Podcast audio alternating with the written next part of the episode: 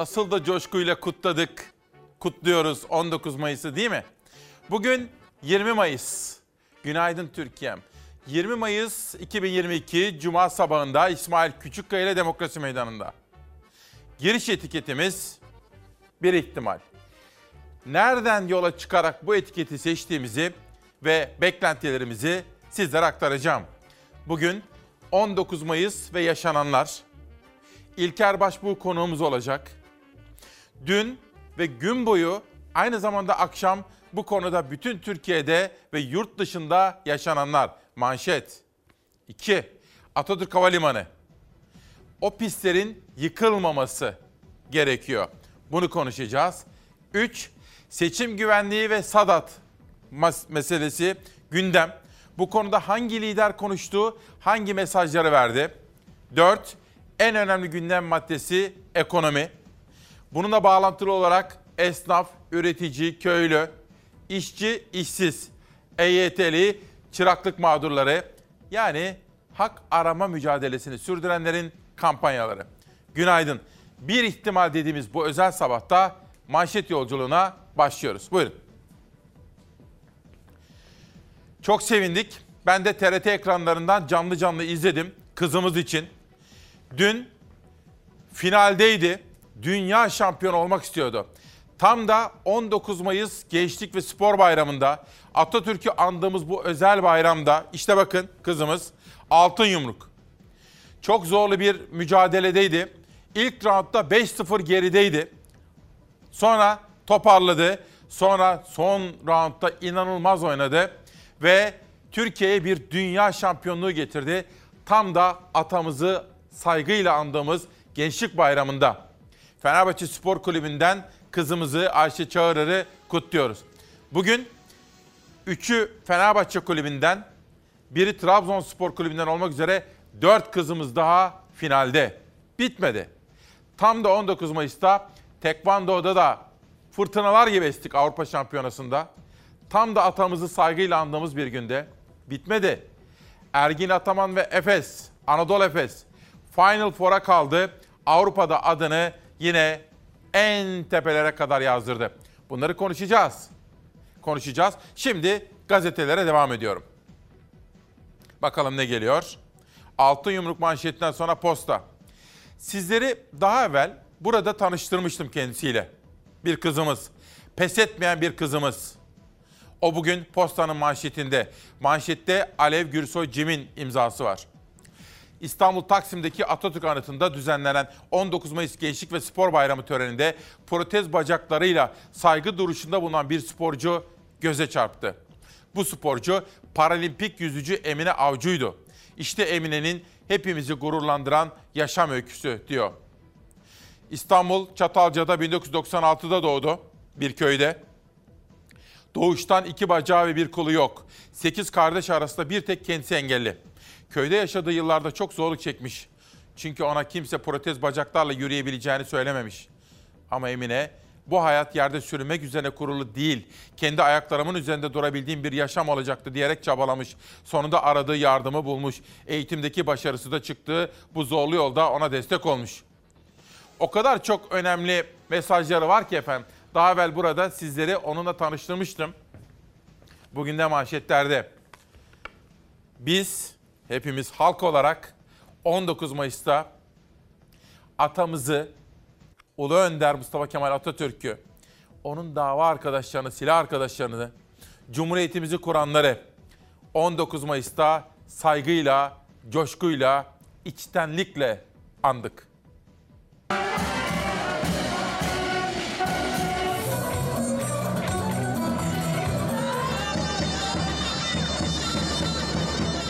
Yurdun dört bir yanı 19 Mayıs Atatürk'ü anma Gençlik ve Spor Bayramı'nda coşkulu kutlamalara sahne oldu. Düzce'den Bursa'ya, Kütahya'dan Afyonkarahisar'a, Antalya'dan Aksaray'a, Gaziantep, Muş, Gümüşhane, Ardahan marşlarla, şiirlerle, şarkılarla Türkiye Cumhuriyeti'nin kurucu lideri Atatürk'e duyulan saygı ve özlem yeri göğü inletti.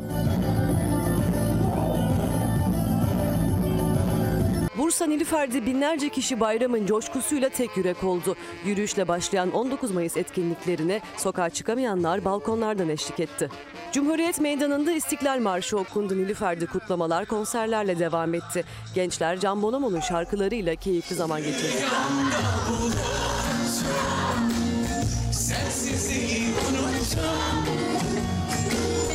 Yağmur oldum Aldım seni Düzce'de Fener Alayı düzenlendi. Binlerce insan ellerinde Türk bayraklarıyla yürüdü. Mehter takımının çaldığı marşlara eşlik edildi. Kutlamalar saygı duruşu ve İstiklal Marşı'yla sona erdi.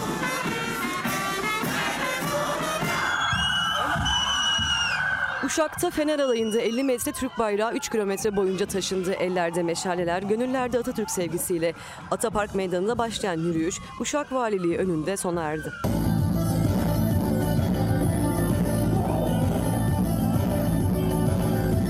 Oynadık. Atabar oynadım ben de bizzat. Ee, çok eğlenceliydi. Ee, aynı zamanda halkımızın tepkileri de çok iyiydi. Bu kadar. İstiklal Marşı'nı hep bir ağızdan okuduktan sonra gençler Atabar'ı oynayıp halay çekti. Kastamonu'da bayram kutlamaları rengarenk görüntülere sahne oldu. Gençler doyasıya eğlendi. Antalya'da binlerce kişi kalbinde Atatürk sevgisi bayramı Fener alayıyla kutladı. Antalya'nın birçok yerinde gençlik konserleri düzenlendi. Ünlü sanatçı Burcu Güneş sevilen şarkılarıyla Konya altındaydı. Coşkulu konserlerin bir diğer adresi Kütahya'da Kıraç şarkılarıyla bayram sevincini katladı.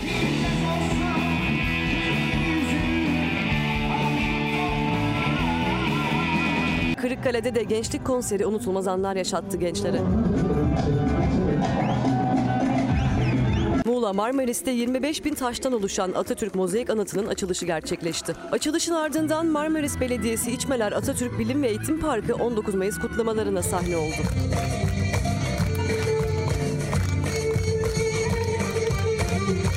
Coşkulu kutlamaların bir diğer adresi Ardahan'da 80. yıl Cumhuriyet Stadı oldu. Judo ve güreş sporcularının performansı halk oyunlarıyla devam etti. Spor müsabakaları düzenlendi.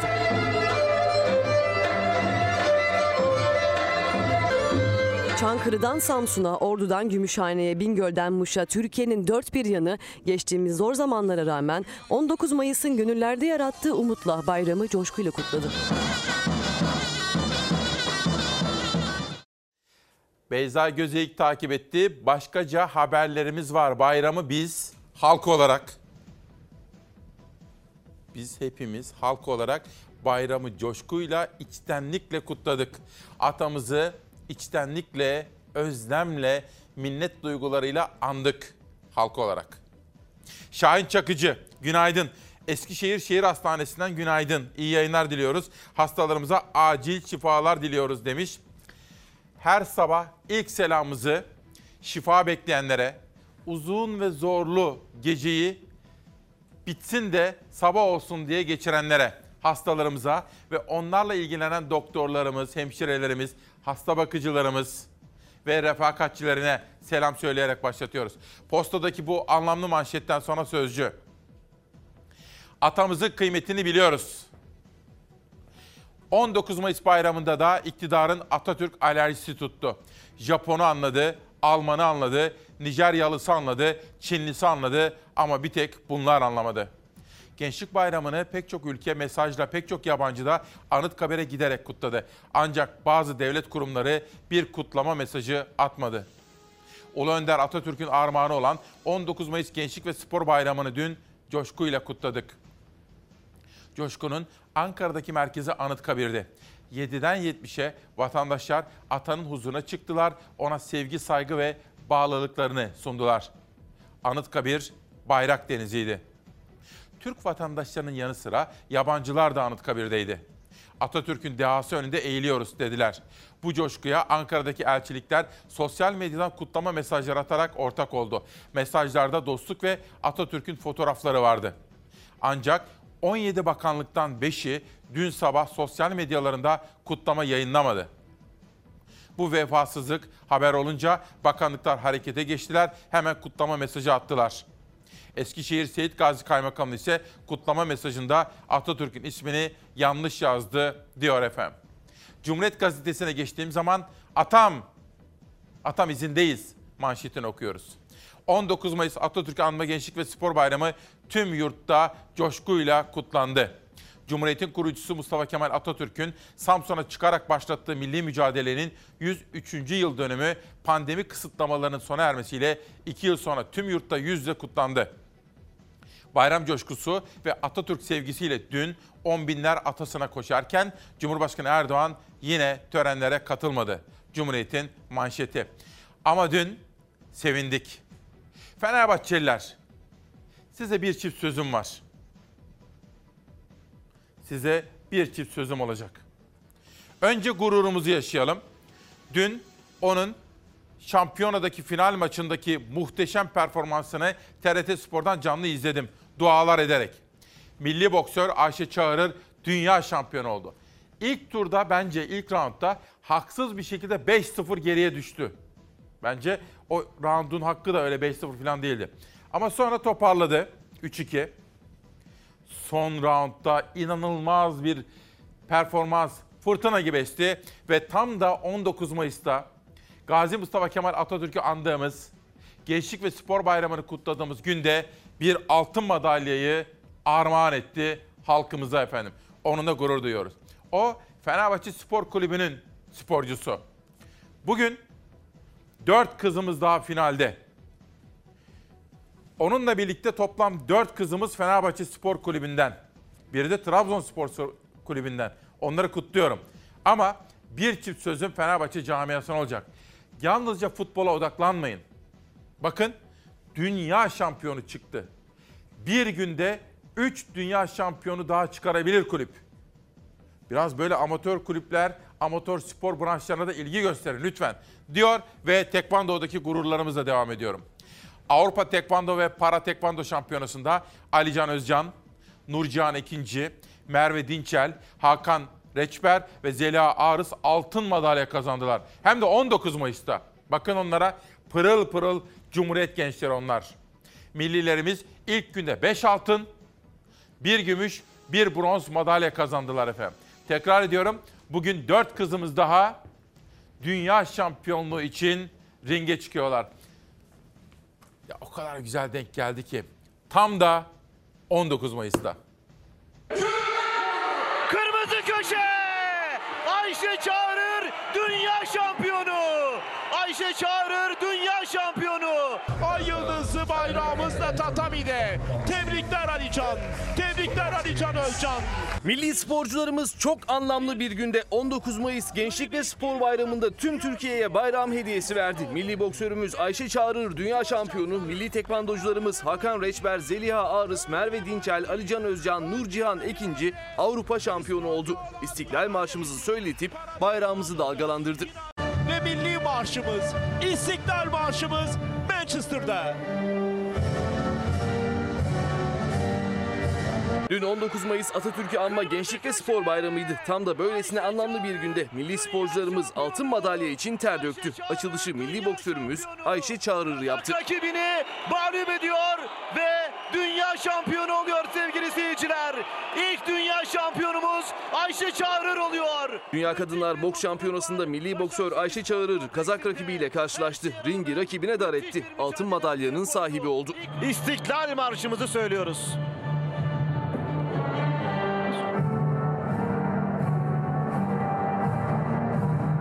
Öncelikle her zaman şunu söylerim. O ringde Ayşe Çağrı yarışmıyor. Şuradaki bayrak yarışıyor. Kanımın son damlasına kadar. Geriden de gelsem savaşmak zorundayım. Pes edersem kaybederim. Ama savaşırsam kazanırım. Ben buna inandım. Avrupa Tekvando Şampiyonası'nın ilk günüydü dün aynı zamanda. Millilerimiz ilk günde 5 altın, 1 gümüş, 1 bronz madalya kazandı. İstiklal Marşımız Manchester'da yankılandı. Farklı sikletlerde final mücadelesi verdi milli tekvandocularımız. Altın madalya açılışını Ali Can Özcan yaptı. Azerbaycanlı rakibini yendi buraya geldi. Ay yıldızlı bayrağımız da tatamide. Tebrikler Alican. Tebrikler Alican Özcan. Para tekvandocumuz Nurcihan Ekinci günün ikinci altın madalyasını getirdi Türkiye'ye. İşte kazanan Nurcihan Ekinci. Sol ayakta rakibini o kadar güzel blokladı ki. Gösteriyor ki. Altın madalyalara doymak bilmedi dün millilerimiz. Merve Dinçel de kendi sikletinde adını Avrupa şampiyonluğuna yazdırdı. Hakan Reçber de altın madalyayı kazanarak mindere damgasını vurdu. Bir ağır hastalığı atlattı. Hakan Servet Tazegül'e sarılıyor. Avrupa Tekvando Şampiyonası'nda günün 5. altın madalyası Zeliha Ağrıs'la geldi. Milli sporcularımız 5 altının yanında bir gümüş bir de bronz madalya kazandı. Muhteşemsin. Sadece bireysel sporlarda değil takım oyunlarında da Türkiye'nin gecesi oldu 19 Mayıs. Euroleague'de Final Four'da mücadele eden temsilcimiz Anadolu Efes Olympiakos'u son saniyede gelen üçlükle devirdi. Adını finale yazdırdı. Oldu bitsin. Oldu. Oldu be. Oldu da. 2000 21 Mayıs Cumartesi günü Euroleague final maçında son şampiyon Anadolu Efes Real Madrid'le karşı karşıya gelecek. Temsilcimiz üst üste ikinci şampiyonluk için parke sahaya çıkacak.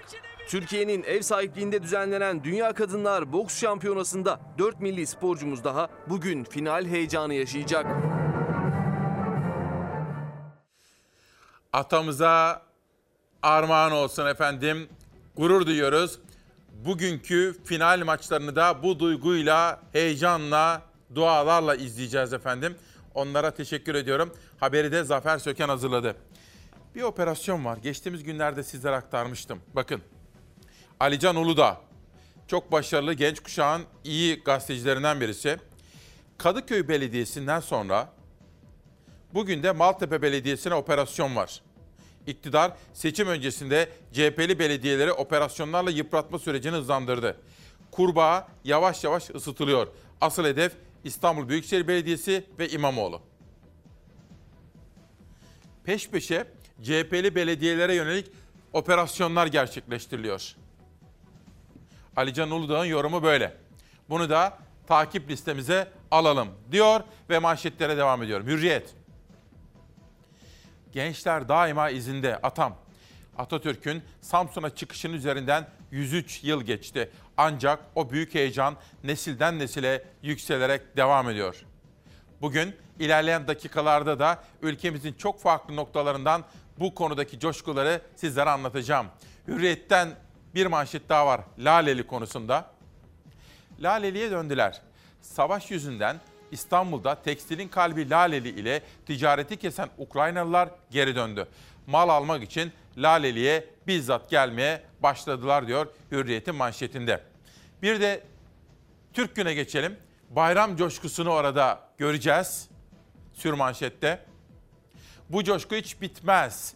Türk milletinin bağımsızlık ve özgürlük yürüyüşünü başlatan Mustafa Kemal Atatürk'ün Samsun'a ayak bastığı günün 103. yıl dönümü yurdun dört bir yanında düzenlenen etkinliklerle kutlandı denilmekte. Ve bugün Türk Günü'nün birinci sayfasında halk atasına koştuğu başlığı altında Anıtkabir'den olağanüstü fotoğraflar da yine dikkatimizi çekmekte.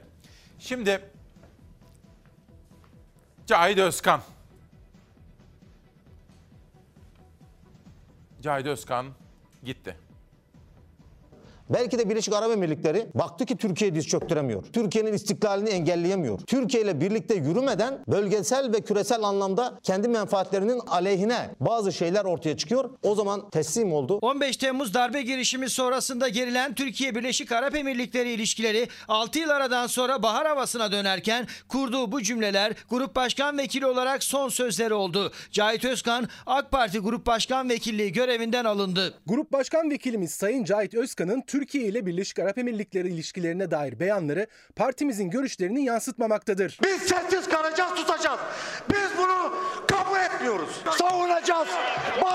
Savunacağız. 3-5 dolar için, para için birbirlerine düştüler. Özkan'ın görevden alınacağının ilk işareti MYK toplantısı başladıktan sonra AK Parti'den paylaşılan fotoğraf oldu. Grup Başkanı İsmet Yılmaz başta bütün grup başkan vekilleri fotoğrafta yer aldı ama Cahit Özkan karede yoktu. Sonrasında da görevden alındığı ortaya çıktı.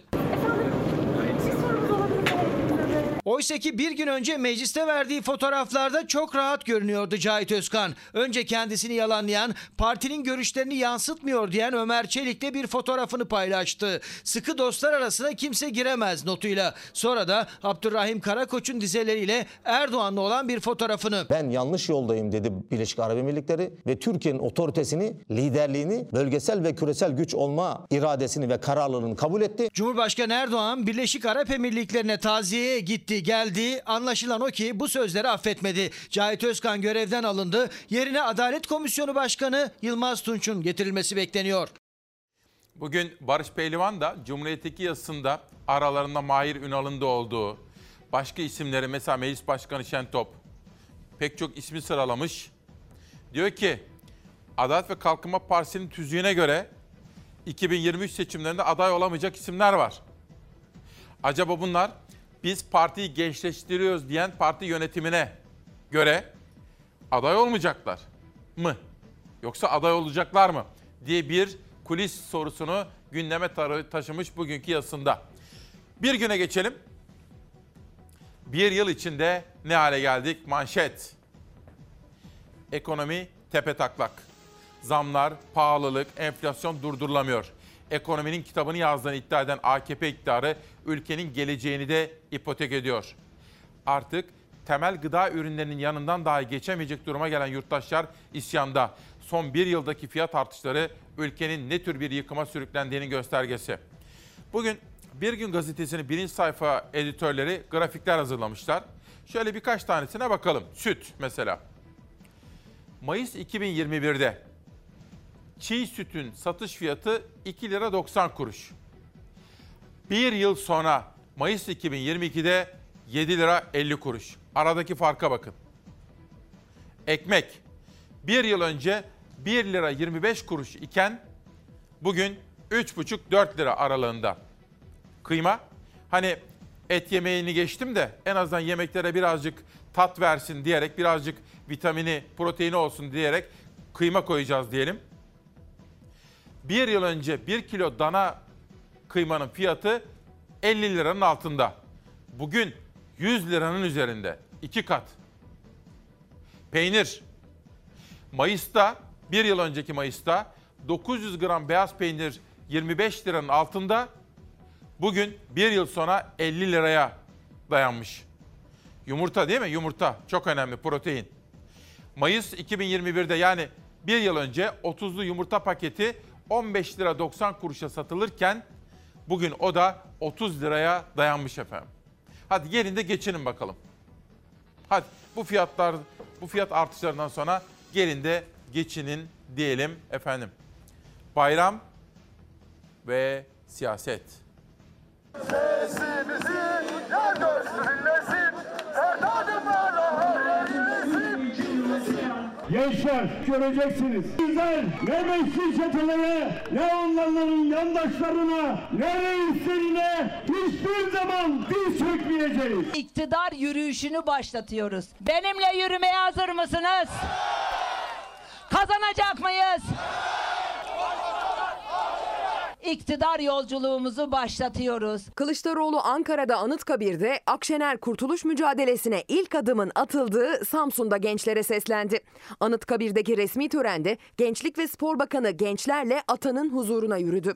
Cumhurbaşkanı Erdoğan ise Ankara'daydı. 19 Mayıs ajandasında bayrama ilişkin tek program vardı. İstiklal Türküleri lansmanı ve temsilci gençlerle milli sporcuların buluşması programında gençlere engellerden korkmayın dedi. Şartların zorluğuna aldırmayın. İmkanların kıtlığına teslim olmayın. Cumhurbaşkanı Erdoğan hayallerinden vazgeçmemelerini öğütledi gençlere. Hayatını medeniyet, hak ve adalet davasına adamış, bu uğurda nice mücadeleler vermiş, nice sınamalardan geçmiş bir büyüğünüz olarak diyorum ki, hayallerinizden asla vazgeçmeyin. Erdoğan 19 Mayıs'tan bir gün önce de Cumhurbaşkanlığı Millet Kütüphanesi'nde bir araya geldi gençlerle. Gençlerin şiir okuma isteğine hayır demedi, Nurullah Genç'in Beni Yakışına isimli şiirini okudu. O esrarlı yangına bu can nasıl dayandı? Sahile vurdu kalbim, su yandı, kum da yandı. Bir mum gibi eriyip aktığı uykusuzluğum. Muhalefette ise iktidar mesajları en gür sesle verildi. Kılıçdaroğlu atanın huzuruna çıkmadan önce Anıtkabir'in kapısında gençlere ülkenin kaderini sizler değiştireceksiniz diye seslendi. Akşener Samsun'dan iktidar yürüyüşünü başlattığını söyledi. Biz hep beraber önümüzdeki çeteleri de, sadatları da ezeceğiz ve ezerek yolumuza devam edeceğiz. En geç bir sene sonra 19 Mayıs ruhunu iktidarımızda da bu milletin bekçisi ve sahibi olan gençlerle birlikte hayata geçireceğiz. Liderler gençlerin coşkusuna ortak oldu. Kılıçdaroğlu sabah yapılan resmi törende yoktu. Anıtkabir'in ziyarete açılmasını bekledi. Gençlerle birlikte Anıtkabir'e yürüdü. Gençlerin Anıtkabir yürüyüşüne CHP lideri Kemal Kılıçdaroğlu da katıldı. Gençlerle birlikte Atatürk'ü anmak için Anıtkabir yolunda. 1919 ruhunu hatırla. Hatırla ki onlardan güç alasın. Emanetine sahip çıkasın. Mankurtlaşmış ruhlar etrafını kuşatsa da damarlarındaki asil kanı asla unutma. Akşener 18 Mayıs'ta gençlerle birlikte Anıtkabir'deydi. 19 Mayıs kutlamaları içinse Atatürk'ün Kurtuluş Savaşı'nı başlatmak için adım attığı Samsun'da tütün iskelesindeydi. O ilk adımın bekçisi de sahibi de sizsiniz. Ey Türk gençliği gücünün farkında mısın? Sırt kısmında ay yıldız içinde Atatürk'ün Afyonkarahisar Kocatepe'de çekilen cephede düşünen fotoğrafının işli olduğu ve 19 Mayıs ruhu ilk adım yazan beyaz montuyla katıldı İYİ Parti lideri. Samsun'da olan bir başka lider de Memleket Partisi Genel Başkanı Muharrem İnce'ydi. Bisikletle başladığı bayram kutlamasına gençlerle birlikte yürüyerek devam etti. İşte özgürlük gencin aradığı en temel gıdadır. Biz hayalimizdeki Türkiye'nin sizin de hayalinizde olan Türkiye olduğunu çok iyi biliyoruz. Davutoğlu Gençlerle Gelecek Partisi Genel Merkezi'nde buluştu. Sanal gerçeklik gözlüğünü takan Deva Partisi lideri Ali Babacansa Türkiye'de ilk kez sanal dünyada miting yapan lider oldu. Saadet Partisi de gençlerin yaşadığı sorunlara dikkat çeken bir klip hazırladı. Gençliğin kıymetini bilelim çağrısıyla. Bizse gelecek kaygısıyla yaşıyoruz. Okusak da çalışsak da dikiş tutturamıyoruz. Bayrama ilişkin başkaca haberlerimizde olacak efendim. Bu haberi de Ezgi Gözeger güncelledi yeni bilgilerle. Süleyman Bey diyor ki Süleyman Peşe, günaydın. Biraz evvel Bir Gün Gazetesi'nin haberini okurken kıyma 109 liraydı. Gerçeği kaç? 140 lira. İrfan da dedi ki, abi dedi Bir Gün Gazetesi'nin editörleri insaflı davranmışlar. Bizim İrfan Tomakin. Yani İrfan söyle bakalım. Yumurta diyor 30 lira dediler diyor 30'lusuna. Keşke diyor olsa da alsak 30 lira diyor bakın. En az 40-45 lira diyor. Şimdi Bir Gün Gazetesi editörleri hakikaten insaflı davranmışlar bakın. Yumurta 30 lira 30'lu. Hakikaten ha. Nereden alışveriş yapıyor acaba Bir Gün Gazetesi'nin editörleri? İnsaflı davranmışlar. Vay vay vay. Bir mesaj daha okuyalım. Aylin Hanım, İsmail Bey bir şey merak ediyorum. Hep CHP'li belediyelere yönelik yolsuzluk operasyonları düzenleniyor. Acaba neden?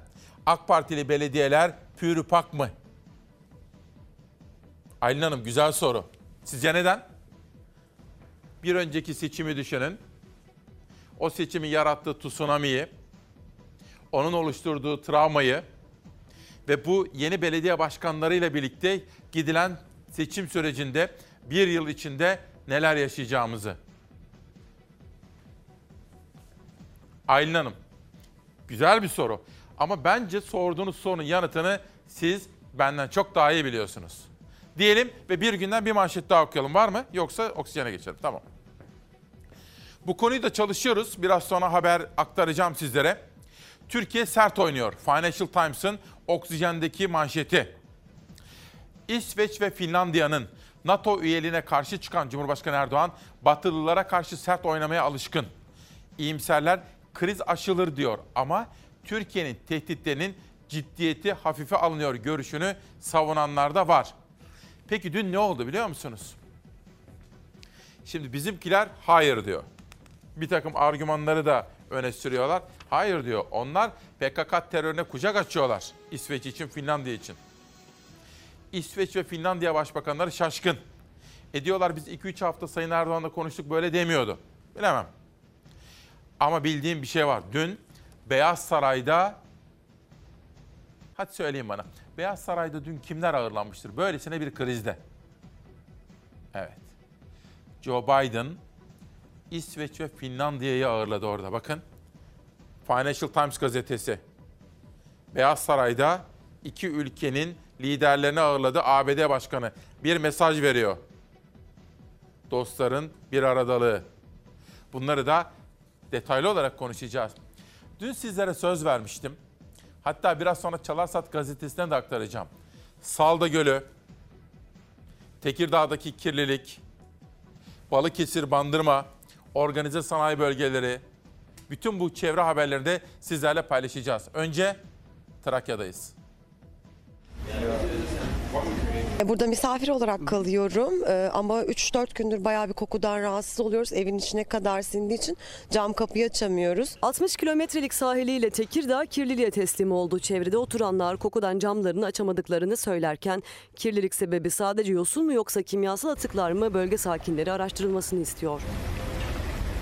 Hem denizin kıyısını hem de içini kaplayan kurumuş yosunlar Tekirdağ sahilde yaşayan insanları zor duruma sokuyor. Bölge sakinleri kokunun sebebi sadece yosun mu yoksa gemi atıkları mı sorularına yanıt arıyor. Yosun gibi gözüküyor, atık gibi gözüküyor ama biz tahminimiz gemiler hani e, bayağı burada bekledikleri için sanırım. Çünkü ara ara oluyor bu her zaman olmuyor. Belki hani pisliklerini de boşalttıkları için buraya kadar hani e, gelip de böyle bir koku yapabilir. Çünkü denizden kendiliğinden böyle bir koku çıkmasının imkanı olmadığını düşünüyoruz biz.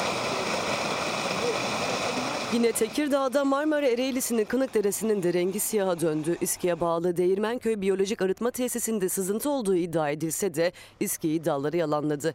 Deredeki kirliliğin Çevre Şehircilik ve İklim Değişikliği İl Müdürlüğü sorumluluğunda olduğu, arıtma tesisinde hiçbir kimyasal atık su deşarjı yapılmadığı paylaşıldı. Bölgede tarım ve hayvancılıkla uğraşanlar insan sağlığını da tehlikeye sokan derenin derhal temizlenmesini istiyor. Ayşegül Hanım bir rahatsızlığını dile getiriyor. BTK'nın binası konusunda. Ankara'da Eskişehir yolundaki. Bu konuyu biliyorum Ayşegül Hanım. Çankaya Belediyesi üzerine düşeni yaptı. Hatta bildiğim kadarıyla dün gittiler oraya. BTK'ya daha evvel dediler ki siz BTK'sınız Bilgi Teknolojileri Kurumu.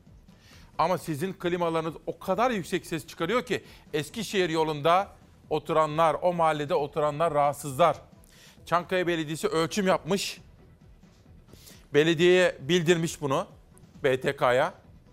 Ama BTK vatandaşın şikayetini gidermek yerine gitmiş dava açmış. Hani belediye demiş ki ya bu gürültü kirliliğini yapmayın siz devlet organısınız. Vatandaş şikayetçi. Normalde halkın hassasiyetini gözeten devlet kurumları ne yapar?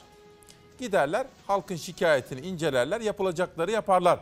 Belediye yazılar vermiş. Ama hayır, BTK öyle değil. Mahkemeye gitmişler, yürütmeyi durdurma vesaire vesaire. Dün belediye BTK'ya bir kere daha gitmiş. Mühürleriz burayı demişler. Ya inat etmeyin. Bakın Ayşegül Hanım yazmış. Bir başkası Profesör Doktor Ali Şehirlioğlu. Sevgili İsmail Bey günaydın. Terör örgütleri konusunda aynı reaksiyon ve tepkiyi bizimkiler acaba neden Amerika Birleşik Devletleri'ne göstermiyorlar? Aa, bak bizim izleyicilerimiz böyledir efendim. Haklı. Bir soru ve oksijenden pencereye geçiyorum. Devlet değil, halk kutladı. Bu yılda 19 Mayıs Atatürk'ü anma Gençlik ve Spor Bayramı için yapılan resmi kutlamalar sönük, sivil kutlamalar coşkuluydu. Erdoğan'ın en son 2016'da katıldığı törenlerin Anıtkabir bölümünde heyetin başında Gençlik ve Spor Bakanı Kasaboğlu yürüdü. Tören bittikten sonra Anıtkabir yine ziyaretçilerle doldu taştı. Bayrağını kapan ataya minnetini gösterdi. Kimi saygı duruşu ile, kimi dua ile. Özellikle CHP'li Büyükşehir Belediye Başkanlarının olduğu illerde kutlamalar daha heyecanlıydı ve gün boyu sürdü. Geceye de sarktı kutlamalar. Farklı noktalarda konserler verildi, gençler eğlendi. Şimdi efendim günlerdir dile getiriyorduk. Burada gelen mesajları okuyorduk. Bakın Atatürk Havalimanı pisti. Bu konudaki haberi şimdi sizlere izleteceğim. İktidara diyorduk ki AK Partili ve MHP'li izleyenlerimiz, kıymetli yurttaşlarımız da dahil hepimiz Atatürk Havalimanı konusundaki uygulamalardan rahatsızız. Atatürk Havalimanı'nın en az 200 milyon dolara yapıldığı belirtilen pistleri neden yıkılsın? Yıkılmasın. Bakın karda kışta yeni havalimanına inemeyen uçaklar, içinde bakanları taşıyan uçaklar Atatürk'e indiler. Bunun depremi var Allah vermesin ama var. Felaketi var, şuyu var, buyu var. Bu bir milli servettir. 200-250 milyon dolar yapılan bir pist. Koskoca Atatürk Havalimanı. Yıkılır mı hiç? Hele hele 19 Mayıs haftasında böyle bir şey yapılır mı? Hiç dedik. Bence iktidar bu sesi duymaya başladı. Bütün yeşiliyle, oyun parklarıyla vesaire burada gayet güzel bir proje hayata geçecek. Şimdiden ben oranın bitmiş halini adeta görüyorum. Bir ihtimal pistleri belki de kaldırmayacağız. Pistler belki de kalacak ama pistlerin dışındaki şu andaki mevcut yeşil alanları biz çok daha farklı bir yeşil alan haline getirmek suretiyle orayı zenginleştireceğiz ve bununla ilgili olarak şu anda proje üzerindeki çalışmalarımızı sürdürüyoruz. Bütün iyi niyetimizle, içtenliğimizle, halkımızın sesi olma iddia ve çabasıyla iktidara bir kere daha diyoruz ki Atatürk Havalimanı'nın pistlerini kırmayın. Evet o pist olmaktan çıkacak. Ee, kuzeye giden e, pisti kaldırıyoruz. Küçükçekmece yönündeki. Bir ihtimal pistleri belki de kaldırmayacağız. Pistler belki de kalacak. Bir ihtimal belki de diyerek aralık bir kapı bıraktığı soru soran gençlere Erdoğan ama bu açıklaması bugüne kadar bakanların yaptığı tüm açıklamaların tam tersiydi. İhale sürecinin de tamamlanmasıyla hızlandı pist söküm çalışmaları. Üstelik iş makineleri bugün bayram tatili de dinlemedi. Atatürk Havalimanı Kuzey Pistine Millet Bahçesi için ilk kazma vurulduktan bu yana 4 gün geçti. Bugün 19 Mayıs Atatürk Anma Gençlik ve Spor Bayramı. Yani aynı zamanda resmi tatil ama görünen o ki pist üzerinde çalışmalar bugün de devam ediyor. Aslında çalışmalar bir başladı bir durdu ama şimdi yine bakıyoruz ki ilk kazmanın vurulduğu noktada kırılan betonlar kepçeler yardımıyla kamyonlara taşınıyor. Çalışmalar bu şekilde devam ediyor ki zaten Cumhurbaşkanı Erdoğan da 10 gün sonrası için yani 29 Mayıs İstanbul'un fethi kutlamaları için de buraya adres göstermişti. Bay Kemal istersen sen de gel. Biz orada 29 Mayıs İstanbul'un fethini kutlayacağız. Havalimanı yerine Millet Bahçesi inşasının yapılmasına sizce herkesi mutlu edecek mi? Orası çok ciddi bir güç inşallah devşirecek. Bir şehir hastanesi, yanında millet bahçesi, oranın güzelliği neyle izah edilebilir? Bir ihtimal pistleri belki de kaldırmayacağız. Günlerdir süren tartışmaları bu sözleriyle farklı bir boyuta taşıdı Erdoğan. Çünkü kabinenin tüm bakanları kuzey tarafındaki iki pistin kırılması gerektiğini savunuyor ısrarla. Zaten çalışmalar da bu açıklamalar doğrultusunda ilerliyordu ki Erdoğan pistler belki de kalacak dedi. Pistler belki de kalacak ama pistlerin dışındaki şu andaki mevcut yeşil alanları biz çok daha farklı bir yeşil alan haline getirmek suretiyle orayı zenginleştireceğiz. Açıklama böyleyken Atatürk Havalimanı'nda çalışmalarsa durmadığı gibi daha da genişledi. Bir ihtimal belki de kalacak. İhtimal yüksek mi? Pist söküm çalışmaları duracak mı yoksa o ihtimal zayıf mı? Atatürk Havalimanı'na gerçekten gerek yok muydu? İBB meclisinde de sesler yükseldi ve İstanbul'a iki havalimanı yeter diyen iktidara dünyadan örneklerle karşılık verildi. Londra'nın nüfusu 8.9 milyon. Londra'da 6 tane havalimanı var. Paris'te 3 tane havalimanı var. Moskova'da 3 tane koskoca havalimanı var. Moskova 10 milyon.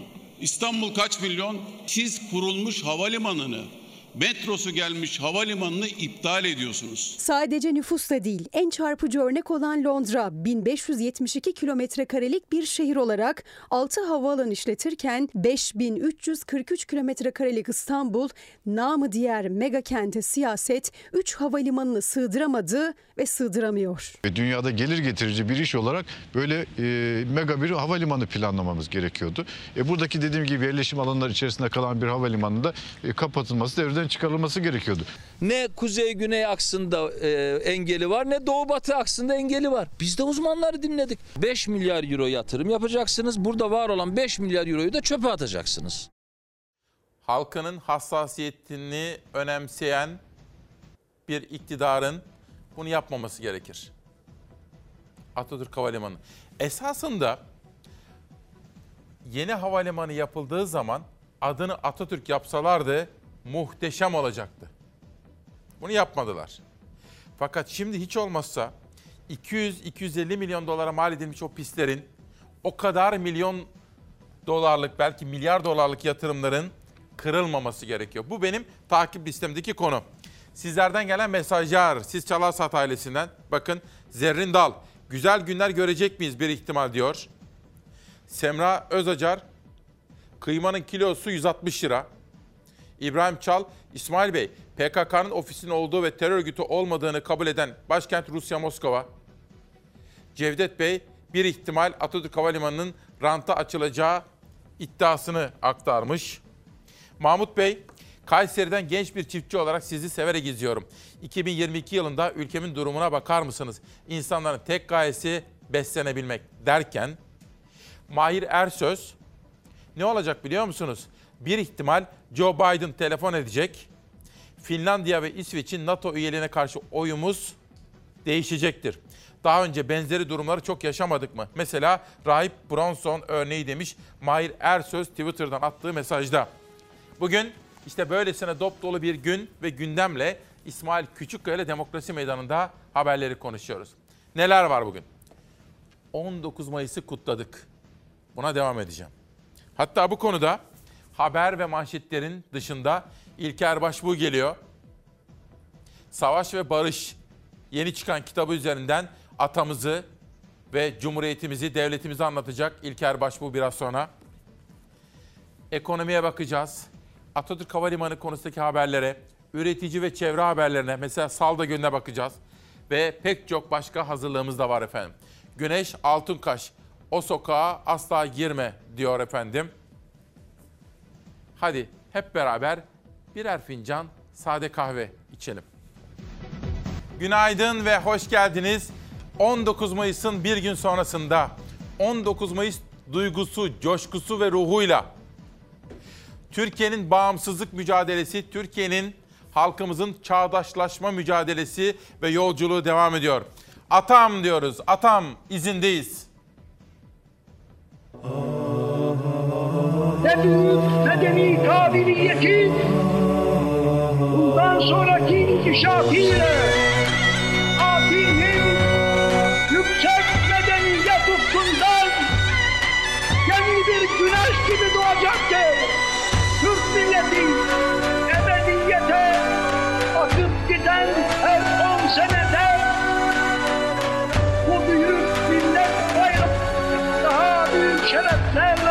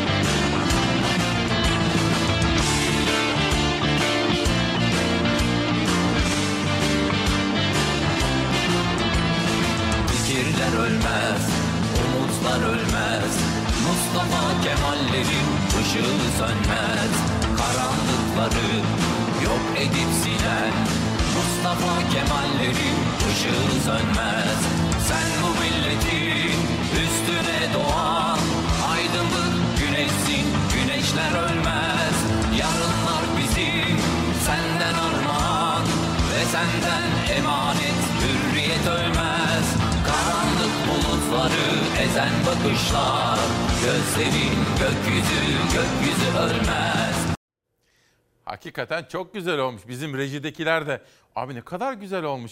Çok emek harcamışlar dediler. Gerçekten de emeklerine sağlık. Çok güzel olmuş. 19 Mayıs'a yakışmış. Bugün manşetimiz bir ihtimal.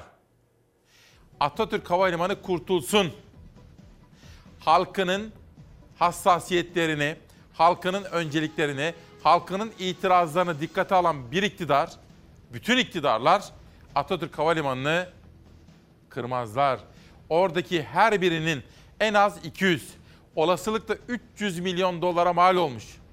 İki pisti yıkılmaz, kırılmaz. Bu takip edeceğimiz konulardan birisi. Manşetler Milliyet. Hatay'dan Girne'ye feribot seferleri bayram havasında başladı. 19 Mayıs seferi. Hatay'dan Kuzey Kıbrıs'ın Girne limanına Hatay Deniz Otobüsü ile ilk sefer dün gerçekleşti. Sıradaki rotalar önce Beyrut ardından Hayfa diyor. Dün gerçekten de biz halk olarak halk olarak 19 Mayıs'ı coşkuyla, içtenlikle ve hevesle kutladık.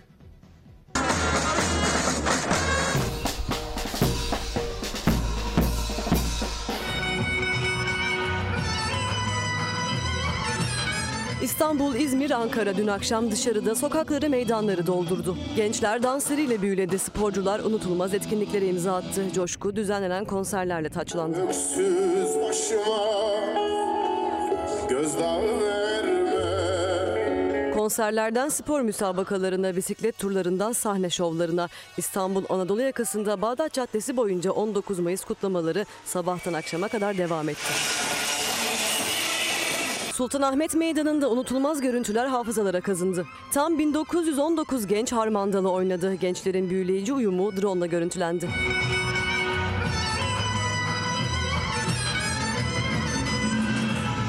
İstanbul'da 103 su sporcusu Haliç'te bir araya geldi. Kanolarıyla denize açılan sporcular rengarenk görüntüler oluştururken onları yakından izlemek isteyen diğer katılımcılar teknelerle Haliç'e açıldı. Anadolu yakasında Maltepe sahili bir dizi etkinliklere ev sahipliği yaptı. Maltepe Atletizm pisti en özel günde 19 Mayıs Atatürk'ü Anma Gençlik ve Spor Bayramı'nda İstanbul Büyükşehir Belediye Başkanı İmamoğlu'nun katıldığı törenle açıldı. Ve kurdele kesiliyor. Sarıyer'de 19 Mayıs kutlamaları için motosiklet korteji oluşturuldu. Korteje Yunus polisleri de eşlik etti. Unutulmaz kutlama İstinye Tersane'de başlayıp Sarıyer merkezde sona erdi. Üsküdar Meydanı doldu taştı. Yürüyüşe katılanlar 100 metre Türk bayrağını ellerinde taşıdı. Kortej haremde son buldu.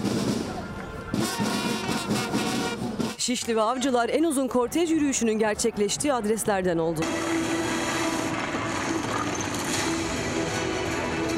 Galata Kulesi'ndeki ışıklandırma geceyi gündüze çevirirken Atatürk'ün kuleye yansıyan görselleri seyrine doyulmaz bir manzara oluşturdu. Mustafa Kemal Atatürk ve arkadaşları küçük bir grupla karşılandı. İzmir'de yüzlerce üniversite öğrencisi Cumhuriyet Meydanı'ndan Konak Meydanı'na yürüdü. 19 Mayıs etkinlikleri gün boyunca Cumhuriyet Meydanı'nda devam etti.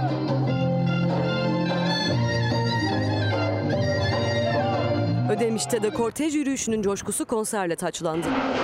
Ankara'da Türk Havacılık ve Uzay Sanayi Türkiye'nin dört bir yanından gelen gençleri ağırladı. Kahraman Kazan tesisinde gerçekleştirilen 19 Mayıs etkinlikleri kapsamında gençler hava araçlarını inceledi. Yine Kahraman Kazan'da düzenlenen konser katılımcıları keyifli anlar yaşattı.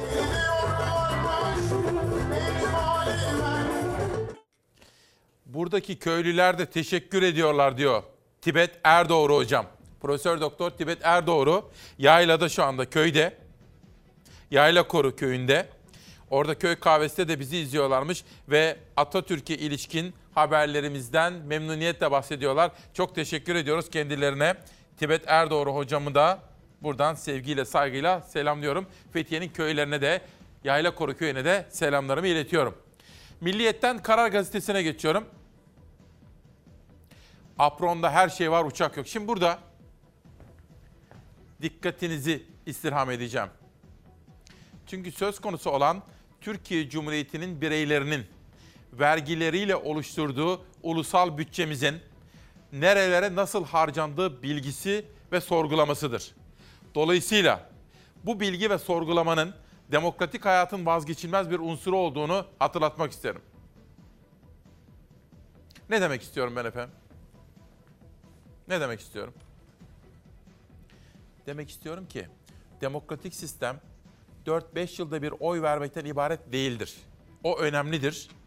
İktidarları getireceğiz, götüreceğiz ama demokratik sistemin bir unsuru da hepimizin bütün dürüst vatandaşların vergileriyle oluşturulan ulusal bütçemizin yani yuvamızın, Türkiye ailemizin bütçesinin kimler tarafından, daha doğrusu seçilmiş hükümetler tarafından nasıl harcandığı bilgisi bu konuda hesap verme duyarlılığı ve sor- sorumluluğu ve bunları sorgulama bilincidir. Bilinçli yurttaşlar bunu sorgula, sorgularlar. Benim param nereye gidiyor? İyi harcanıyor mu? Öyle ya. Mesela aile reisi parayı har vurup harman savurursa evde. Olur mu? Bu hesap. Onun için dikkatinizi istirham edeceğim bu manşete. Rize Artvin Havalimanı'nın açılışı uçaksız meydanları gündeme taşıdı. Balıkesir'e 28 aydır teker değmedi. Balıkesir Havalimanı'na uçak inmemiş. Çanakkale ile Kocaeli havalimanları da ıssız kaldı. İhtiyaca bakılmadan, yatırım maliyeti hesaplanmadan kurdelesi kesilen alanların personel ve operasyon giderleri ise işlemeye devam etti. Yüksek maliyetler devlet kasasından karşılanınca pistteki kara deliğin faturası 85 milyona kesildi. Bakın daha burada şey yok. Kütahya Zafer Havalimanı o kadar garantiler verildi. Müteahhit firma kimdir acaba? Diğer havalimanları bakın Edremit'ten bahsediyorlar, Gökçeada'dan bahsediyorlar. Peki ama buralara uçak inmiyor. Garantiler veriliyor müteahhite. Güzel. Peki Atatürk Havalimanı? 200 ila 300 milyon dolara mal olmuş pistler. Geliyor o da şimdi bakın. Bir sonraki detay. Karar Gazetesi'nden. Belki pistler kalacak. Cumhurbaşkanı Erdoğan 3 sıcak başlıkta mesajlar verdi. Atatürk Havalimanı konusunda bir ihtimal pistleri kaldırmayacağız, yeşil alanları zenginleştireceğiz dedi. Hadi diyelim olması gereken Atatürk Havalimanı'nın kalması esasında ilk yeni havalimanı yapılırken keşke orayı halktan yükselen sesi dinleyerek Atatürk Havalimanı yapsalardı, yeni havalimanı. Yani gömleğin düğmesini en baştan doğru ilikleseydik ne kadar güzel olurdu. Atatürk Havalimanı'nda inşa edeceğimiz millet bahçesine saldırmaya başladılar. Bunların derdi Atatürk'ün ismine sahip çıkmak değil. Bu ismi kalkan yaparak kendi kirli gündemlerini inşa etmektir. Bizim kirli gündemimiz olmaz. Bizim her şeyimiz açık. Ama senin bir kirli gündemin var. Kanal İstanbul'la ilgili vaatlerini süresi içinde yapamayınca gözü Atatürk Havalimanı'na mı gitti? Sayın Erdoğan'ın Atatürk konusunda açmak istediği tartışmaya vereceğimiz cevap yaşasın Büyük Atatürk, yaşasın Hürriyet, kahrolsun istibdat olacaktır. Cumhurbaşkanı Erdoğan Atatürk Havalimanı'na inşa edeceğimiz millet bahçesine alçakça saldırıyorlar diyerek CHP'ye hedef aldı. Yalan rüzgar estirmekle, darbeci zihniyetle, Atatürk'ü kirli siyasetlerine alet etmekle suçladı. Her cümlesine CHP'den aynı sertlikte karşılık geldi. Bu tesisin adı 12 Eylül darbesine kadar Yeşilköy Havalimanı'ydı. Cumhuriyet döneminde 12 Eylül'den 28 Şubat'a kadar tüm darbecilerin ihaneti gizlemek için kullandıkları en önemli araç hep Atatürk maskesi olmuştur. 12 Eylül darbecilerinin başı Evren'de Cumhurbaşkanlığı döneminde Yeşilköy'ün ismini Atatürk yaparak aynı yolu izlemiştir. Evet Erdoğan doğru söylüyorsun. Bütün darbeciler ihanetlerini Atatürk maskesiyle gizledi. Sen değil misin 20 Temmuz sivil darbesinden 4 gün önce AK Parti Genel Merkezi'ne dev Atatürk posteri asan? 19 Mayıs Atatürk'ü Anma Gençlik ve Spor Bayramı'nın 100. yıl dönümüne denk geldi tartışma. Atatürk ismi bir kez daha polemik konusu oldu. İyi Parti Erdoğan'ın derinleşen ekonomik krizi perdelemek için Atatürk üzerinden gündem değiştirmeye çalıştığı görüşünde. Ekonomimizi derin bir krize soktu. Bu derin krizi örtbas edebilmek için Atatürk üzerinden bir tartışma başlatmaya çalışıyor. Bu suni gündemin ocağına Odun atmayacağız. Gerçekten Atatürk hassasiyetleri olsaydı havalimanı tabelasından önce kendilerine Mustafa Kemal'in itleri diyenlerden hesap sorarlardı. Bizi Atatürk'le sınamak için önce Atatürkçü olmak lazım. En azından Atatürk'e saygı göstermek lazım. Anıtkabir'de saygı duruşunu sap gibi durmak demek diye nitelememek lazım. İçişleri Bakanı Süleyman Soylu ile CHP Grup Başkan Vekili Özgür Özel arasında da Atatürk ve İnönü'den başlayıp bugüne uzanan sert bir tartışma yaşandı. Bugünkü Cumhuriyet Halk Partisi Atatürk'ün partisi değil. Ki peki kimin partisi? İnönü'nün partisidir. Bugün uyguladığı politika da İnönü politikasıdır. Kara çalma politikasıdır. Batı'yla işbirliği yaparak iktidarı ele geçirme politikasıdır. Senin reis dediğin, dün hakaret ettiği, şerefsiz dediği Birleşik Arap Emirlikleri'nden 3-5 dolar için gidip de onlara sarılırken, Suudilerin 3-5 doları için her sözünü çiğnerken, İsrail'den medet umarken, bizim ikinci cumhur reisimiz İsmet İnönü'nün sen kılı, tırnağı, tırnağının kili olamazsın Süleyman Soylu. halkının hassasiyetlerini önemseyen, halkının itirazlarını önemseyen hiçbir iktidar ve her iktidar Atatürk Havalimanı konusunda duyarlı davranır ve o pistleri yıkmaz efendim. Onu bir kere daha ifade edeyim ki günlerden beri burada AK Partili ve MHP'li izleyenlerimin de tepkisini, mesajlarını okuyorum. Bu arada Serpil Uysal, biz Atatürk Havalimanı'na dokunulmasını hiç istemiyoruz. Pis kalacak, şu kalacak, bu kalacak değil diyor havalimanına dokunulmasını istemiyoruz. Konu pis değil, bir bütün olarak görün. Maneviyatı yüksek, önemli bizim için. Bu arada başarılı bir meslektaş Alican Uludağ tweetler atıyor bakın. Kadıköy Belediyesi'nden sonra bugün de Maltepe Belediyesi'ne operasyon var. İktidar seçim öncesinde CHP'li belediyeleri operasyonlarla yıpratma sürecini hızlandırdı. Kurbağa yavaş yavaş ısıtılıyor. Asıl hedef İstanbul Büyükşehir Belediyesi ve İmamoğlu. Acaba peş peşe operasyonlardan sonra CHP'li belediyelere sıra İmamoğlu'na mı gelir? Yaklaşan seçimler öncesinde İmamoğlu bertaraf edilmek mi isteniyor? Alican Uludağ kendisini açıklama ihtiyacı hissetmiş. Bu arada sanılmasın ki gözaltına alınanları savunuyorum. Kim rüşvet yediyse hesabı sorulsun. En tepeden en tepeye kadar gidilsin. Ancak burada iktidarın amacı masum değil. Siz AKP'li belediyelere rüşvet operasyonu yapıldığını gördünüz mü hiç? Göremezsiniz diyor. Son derece önemsediğim mesajlar bunlar efendim. Bu arada Canan Kaftancıoğlu'na siyasi yasak, CHP'li belediyelere yönelik operasyonlar, iddialar, seçim güvenlikleri, Sadat gündem maddesi. Peş peşe gelişmeler, CHP'li belediyelere peş peşe operasyonlar. Ekrem İmamoğlu'na da siyasi yasak gelir mi? Haziran'ın başında davası var. CHP acaba bu süreçte ne yapacak? 21 Mayıs günü Bursa'da miting yapacaktık. Buradan duyuruyorum. Artık mitingin adresi Bursa değil, artık İstanbul'dur. İstanbul'da yapacağız. CHP İstanbul İl Başkanı Canan Kaftancıoğlu hakkında 4 yıl 11 ay 20 gün hapis cezası onandı ve siyasi yasak kararı verildi. O karara tepki için CHP yarın Bursa'da düzenleyeceği mitingi İstanbul'da yapma kararı aldı. Cezalandırmaya çalıştırdığın Canan'ın arkasında koca bir halk var. Bunu bir an bile aklından çıkarma. Geçtiğimiz hafta Yargıtay CHP İstanbul İl Başkanı Kaftancıoğlu hakkında verilen mahkumiyet kararlarını karara bağladı. Kaftancıoğlu kamu görevlisine hakaretten 1 yıl 6 ay 20 gün, Türkiye Cumhuriyeti Devleti'ni alenen aşağılamak suçundan 1 yıl 8 ay hapis cezası aldı.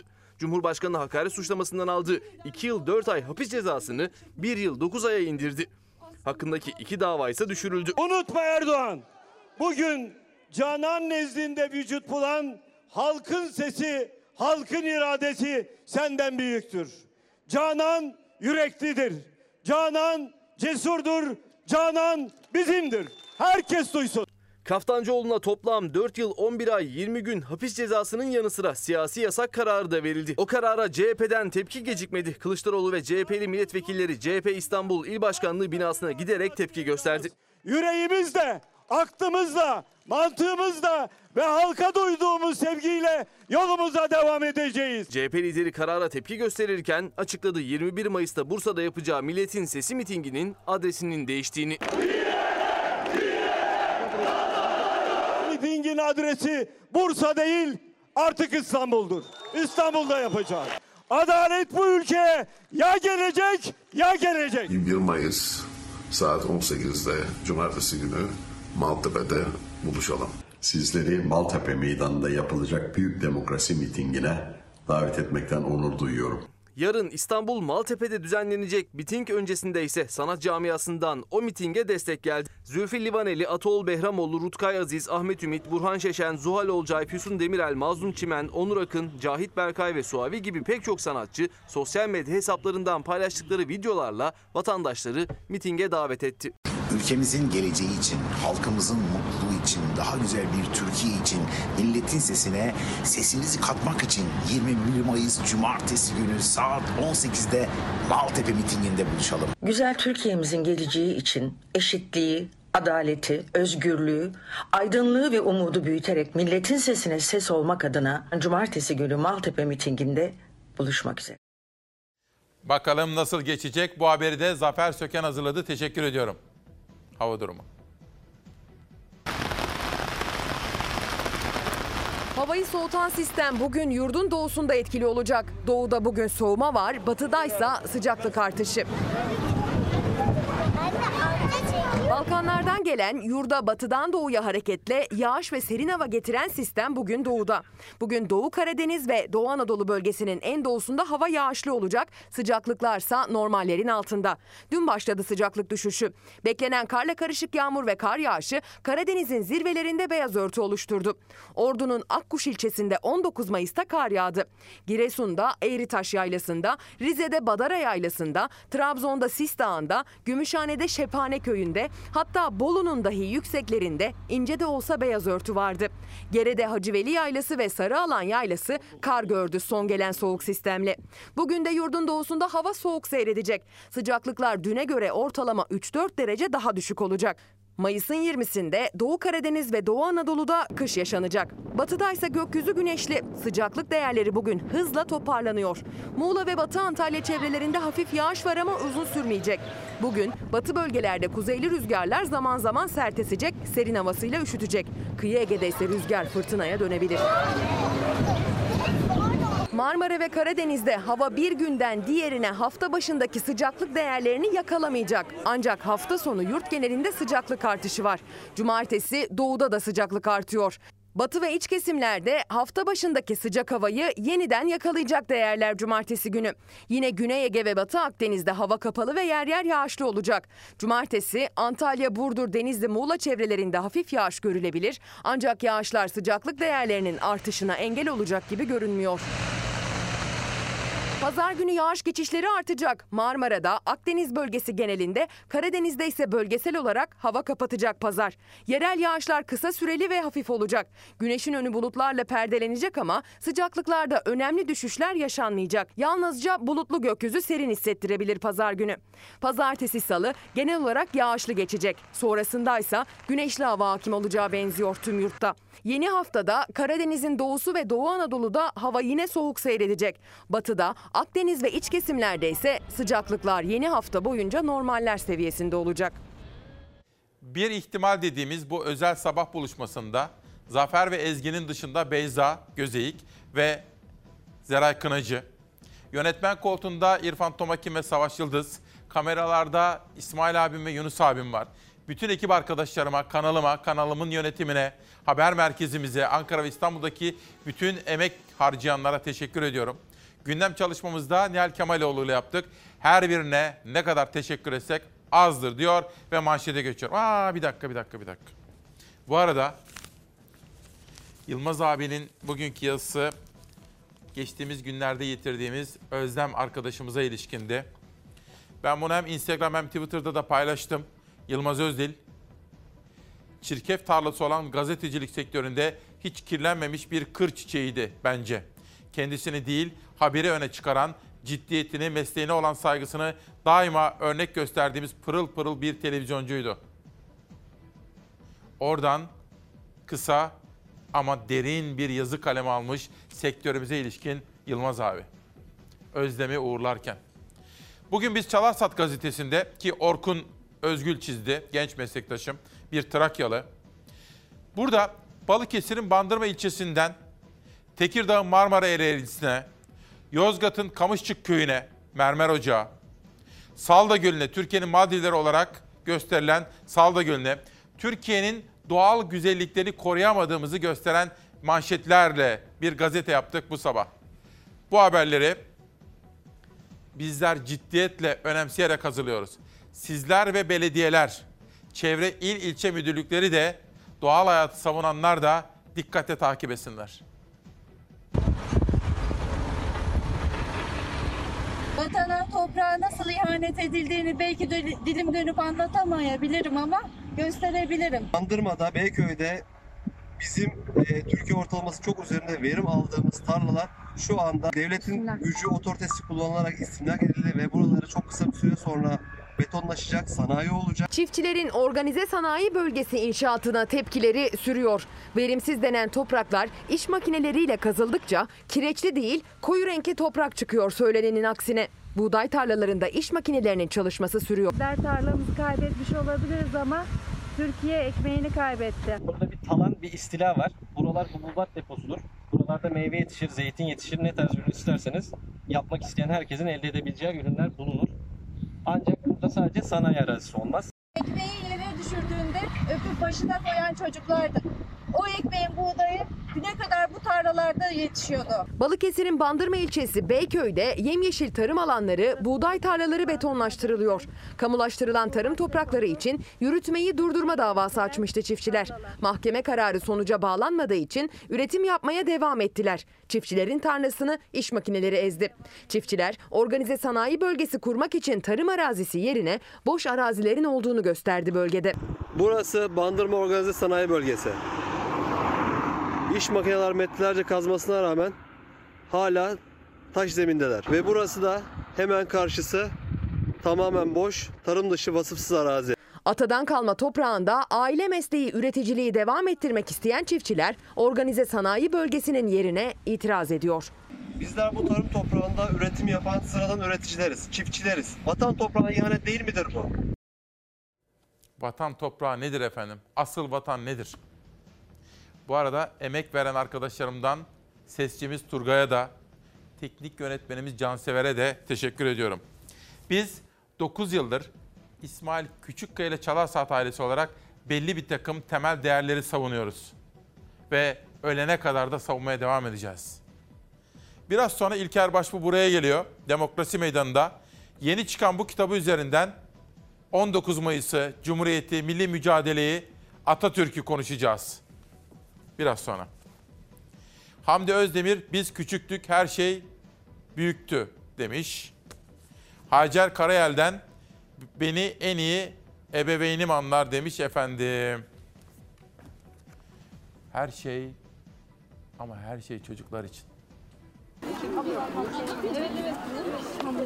Üniversiteler falan çok güzeldi. Burada daha böyle geniş kapsamda eğitim alabiliyoruz. Eğitim hayatı için burayı düşünür müsün? Çünkü Evet. ilham kaynağı olduğu için Aynen, ilham hani herkese rol model oldu. Zaten bizimkisi başarı bizi İstanbul'a getiriyor projenin ismi. Başarı İstanbul'a getirdi. Gezdiler, hem eğlendiler hem de öğrendiler. Farklı pencereleri, daha geniş ufukları gördüler. Aydın Doğan Vakfı ve Baba Beni Okula Gönder seferberliği kapsamında yaptırılan yurtlarda kalan 36 başarılı kız öğrenci vakfın konuğu olarak 19 Mayıs haftasında Başarı Bizi İstanbul'a Götürüyor etkinliğine katıldı. Öğrenciler 19 Mayıs Atatürk'ü anma, Gençlik ve Spor Bayramı coşkusunu İstanbul'da yaşadı. Başka şehirlerden güzel arkadaşlar edinmek, bu etkinliğin bize kattığı başka bir e, detaylı güzelliği. Beni etkileyen en e, büyük şey Dolmabahçe Sarayı'nın güzellikleriydi. Gerçekten eserleri muhteşemdi. İstanbul Üniversitesi'ne gittik.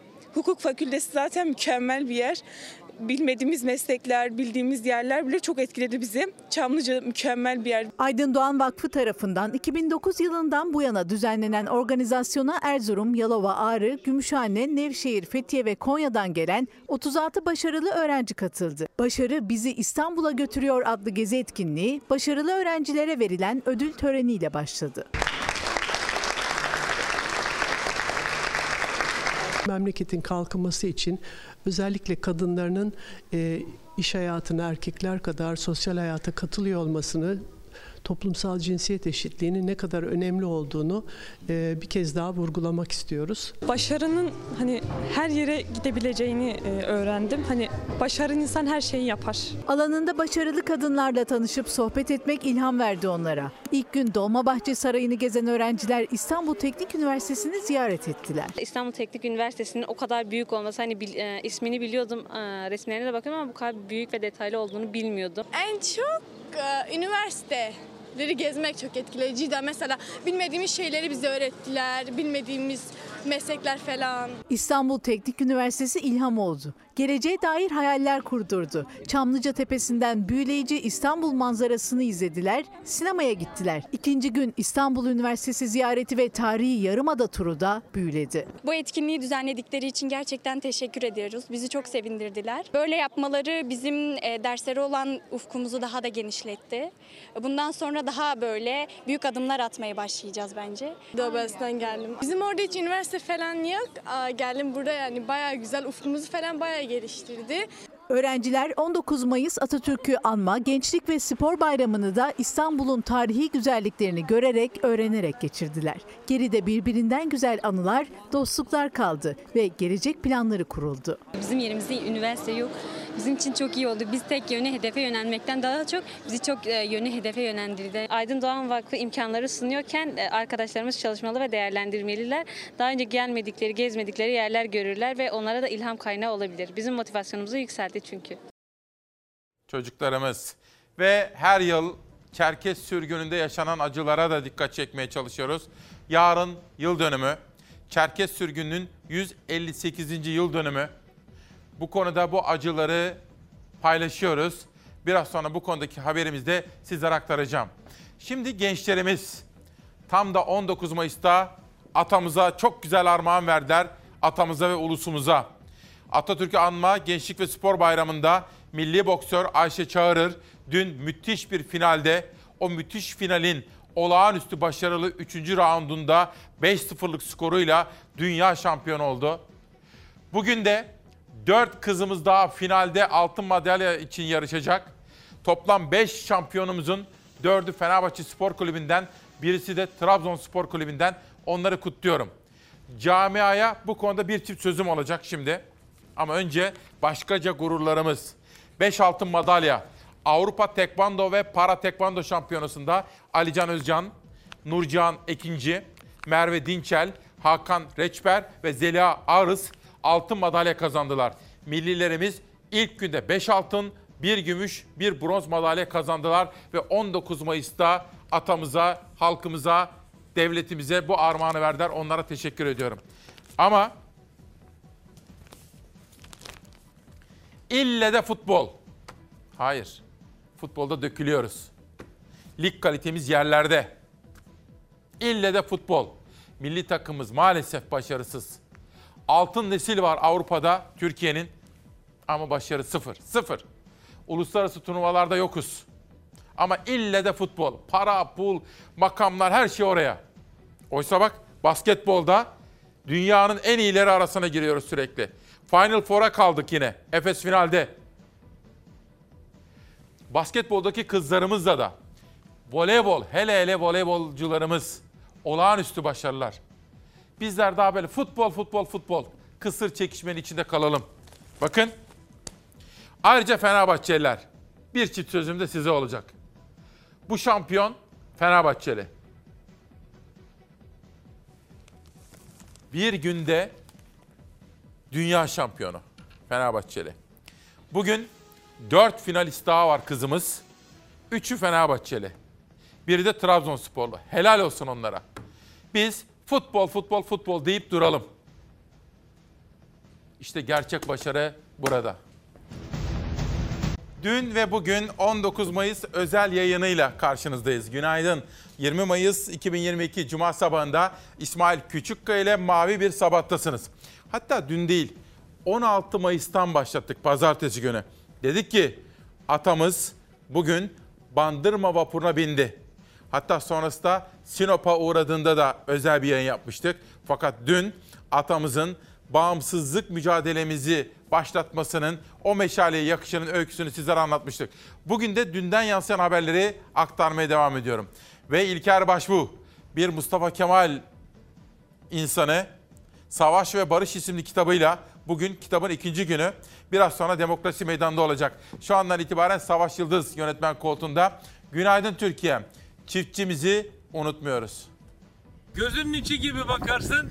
Hasatta çok az bir süre kala işte böyle olduğu gibi dolu yağabilir. Bu bir doğa afeti. Önlem alınabilir mi?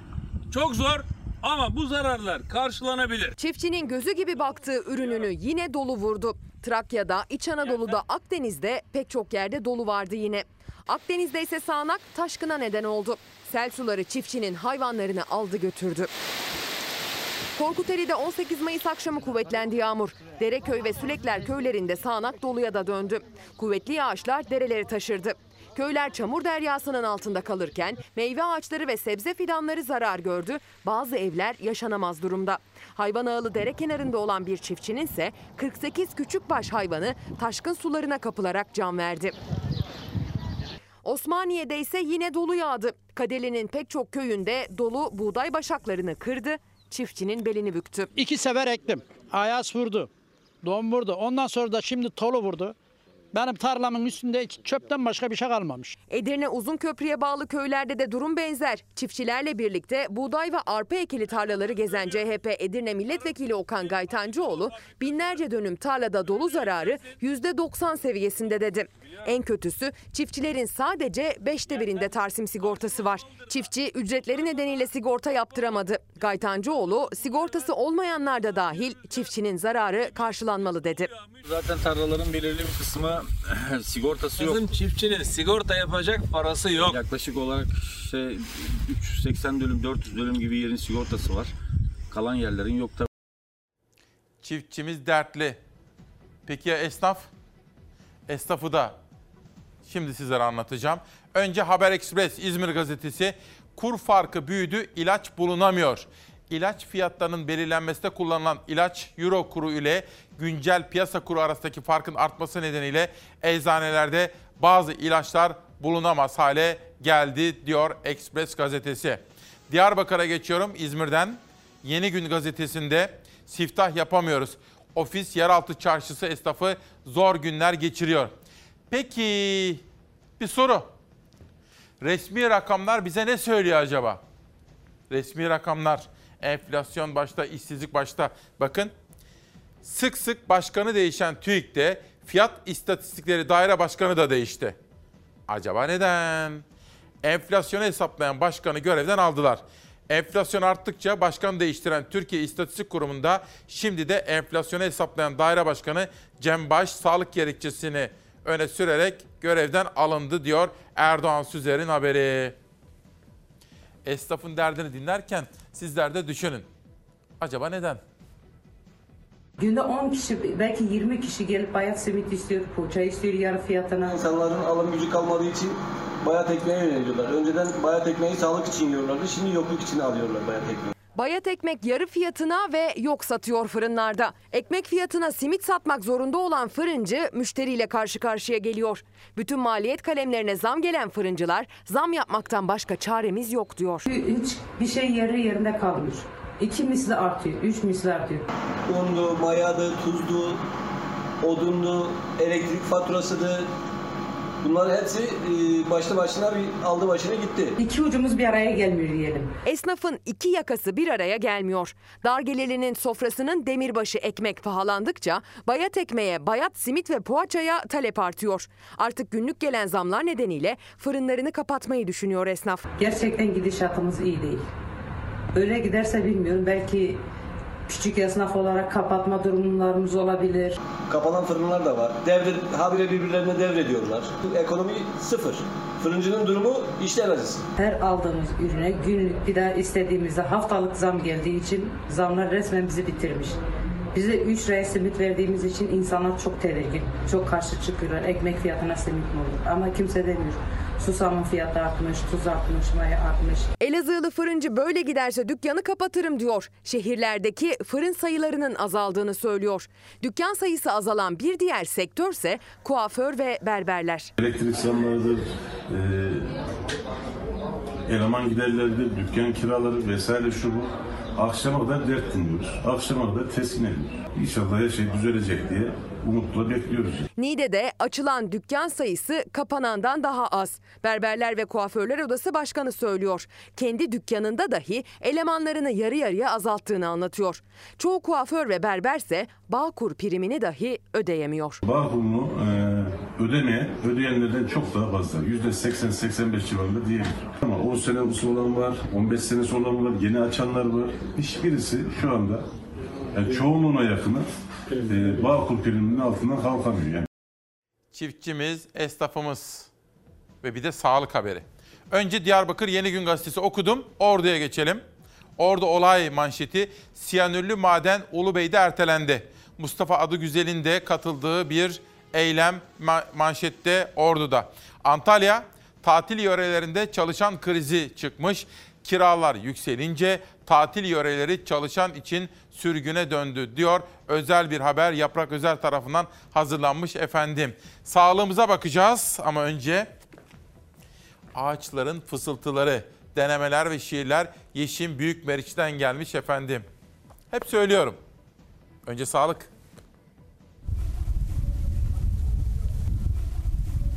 Koronavirüs dünyada normal bir tablo çizmeye devam ederken Kuzey Kore'de insani kriz çıkmak üzere. Günlük vaka sayısının 2 milyon civarında olduğu düşünülen Kuzey Kore'de hastaneler doldu.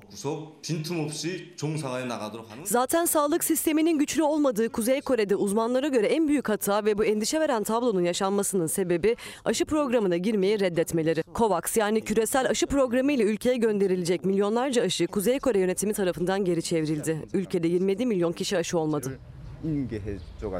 Kuzey Kore lideri kendilerine yapılan yardım tekliflerini reddetmeye devam ederken devlet kanalından yapılan yayında insanlara bitki çayı içmeleri tavsiye edildi. Kuzey Kore'de pandeminin başından beri ilk kez Covid'e bağlı can kayıpları yaşanmaya başladı. Türkiye'de durum iki haftadır stabil vaka sayıları 2000 ile 1500 civarında seyrederken dün yapılan 137 binden fazla testle 1485 kişide virüs görüldü. 4 kişi yaşamını yitirdi. Dünya koronavirüste normalleşme dönemini yaşarken şimdi de maymun çiçeği virüsü korkusu başladı. Türkiye'de görülmeyen virüs ortaya çıktığı ülke sayısını artırmaya devam ediyor. İlk olarak Orta Afrika'da görülen virüs Avrupa Birliği'nde yayılmaya başladı. Ardından Amerika Birleşik Devletleri'nde ortaya çıktı. Maymun çiçeği virüsü bugün Avrupa'da görüldüğü ülke sayısını arttırdı. Maymun çiçeği virüsü solunum damlacıkları, yüzey teması gibi durumlarda bulaşabiliyor. Netlik kazanmasa da enfekte hayvanların tüketiminde de risk olduğunu söylüyor uzmanlar. Deri lezyonları ağrılı olsa da Dünya Sağlık Örgütü tedavisi olmayan hastalığın kendiliğinden geçebildiğine dikkat çekti. Biliyorsunuz bir kriz var. İsveç ve Finlandiya'nın NATO'ya üyeliği.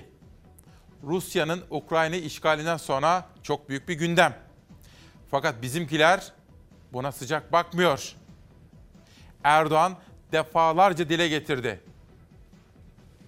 Ama bugün ne oldu? Bakın Amerika'da Beyaz Saray'da ABD Başkanı İsveç ve Finlandiya'nın liderlerini ağırladı. Dostlar bir arada. Biz bu meselenin çözümü, çözüleceğine inanıyoruz diyor Joe Biden. Acaba bizimkileri nasıl ikna edecekler? Bunun haberi var.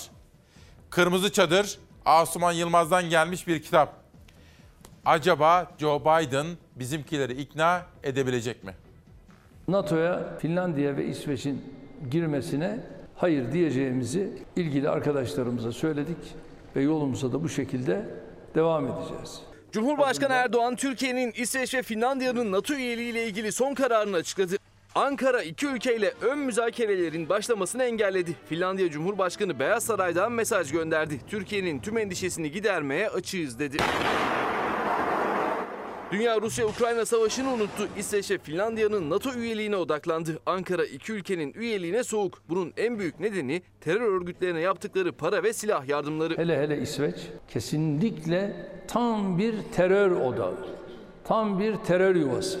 Cumhurbaşkanı Erdoğan NATO'dan çıkıp dönen Yunanistan örneğini verdi. Ankara'ya verilen sözleri ve gelinen noktayı anlattı. İsveç ve Finlandiya için verilecek sözlere kanmayacağını vurguladı. E geri döndüler de ne oldu? FETÖ terör örgütü Yunanistan üzerinden Avrupa'ya seyahat ediyor ve kendilerine verdiğimiz teröristlerin isim listesini görmezden geliyor ve bunları hala korumaya devam ediyorlar. Biliyoruz ki İsveç'te, Finlandiya'da bize aynı numarayı çekecekler. Niye böyle bir gaflete düşelim ki? Erdoğan biz bir sokulduğumuz delikten bir daha sokulmayı düşünmüyoruz dedi. İki ülkenin üyeliği için Türkiye'nin son kararını açıkladı. Hayır diyeceğimizi ilgili arkadaşlarımıza söyledik. We will commit to Turkey's security. Türkiye'nin güvenliğine bağlı olacağız. Terörü her şekliyle lanetliyoruz. Teröre destek vermiyoruz. Türkiye'nin tüm endişesini gidermeye açığız. Kriz sürerken Türkiye iki ülkenin üyeliği önüne ilk engeli koydu. NATO'da temsilciler düzeyinde yapılan görüşmede İsveç ve Finlandiya ile ön müzakerelerin başlamasını veto etti. Ankara'nın tutumu Beyaz Saray'da iki ülke liderini ağırlayan Amerika Başkanı Biden'a soruldu. You can convince Turkey to accept their bid? Biden bir yanına Finlandiya Cumhurbaşkanı diğer yanına İsveç Başbakanını aldı. Kongrede her iki ülkenin de NATO üyeliği için onay sürecini başlatıyorum dedi. İsveç Başbakanı ise Türkiye ve NATO üyesi diğer ülkelerle diyalog halinde olduklarını söyledi. Krizin bir diğer ayağı ise Rusya. Dışişleri Bakanlığı Sözcüsü Zaharova, Finlandiya'nın NATO üyeliğine tepkimiz sürpriz olacak dedi. İsveç için verilecek tepkinin ise yabancı askeri üsler ve silahların konuşlandırılmasına bağlı olacağını belirtti. Sırada çok önemli bir haber var. Hani bazen bilinçaltımız dilimize vurur. Söylemek istemediğimizi söyleyiveririz. Bu konuda çok önemli bir haber var. Önce şu son kitabı da tanıtalım. Ruhuma konan güvercin Engin Hündür. Bu George Bush'ın da başına geldi. The decision of one man to launch a wholly unjustified and brutal invasion of Iraq. I mean of Ukraine. Gaf mı, itiraf mı? Amerika Birleşik Devletleri'nin eski başkanı Bush öyle bir cümle sarf etti ki tüm dünyada gündem oldu. The result is an absence of checks and balances in Russia and the decision of one man to launch a wholly unjustified and brutal invasion of Iraq. I mean, of Ukraine. Iraq. Anyway. Uh, Irak işgalinin mimarı Amerika'nın 41. Başkanı George Bush, Putin'in Ukrayna işgalini eleştiriyordu. and we have an obligation to stay true to our principles. Bush'un Ukrayna yerine Irak demesinin ardından salondan gülme sesleri geldi. Bir an için ne yapacağını bilemeyen eski başkan yaşım 75 dedi. 75. 2003 yılında Irak'ı işgal emri veren Bush bazı hataları kabul ediyorum dese de yazdığı kitapta işgal kararının arkasında durdu. Sosyal medya Bush'un Irak demesi için kimi gaf kimi itiraf dedi. The the decision of one man to launch a wholly unjustified and brutal invasion of Iraq. I mean, of Ukraine. Iraq, too. Anyway. Uh, Bir gaf deyip geçemeyiz. On binlerce insanın hayatına mal oldu. Yine bir başka dram tarihten Çerkes sürgünün 158. yıl dönümü. Ve yarın bu konuda bir ses yükselecek. Rusların meşhur sıcak denizlere inme hayalini tarih derslerinden hatırlıyor olabilirsiniz.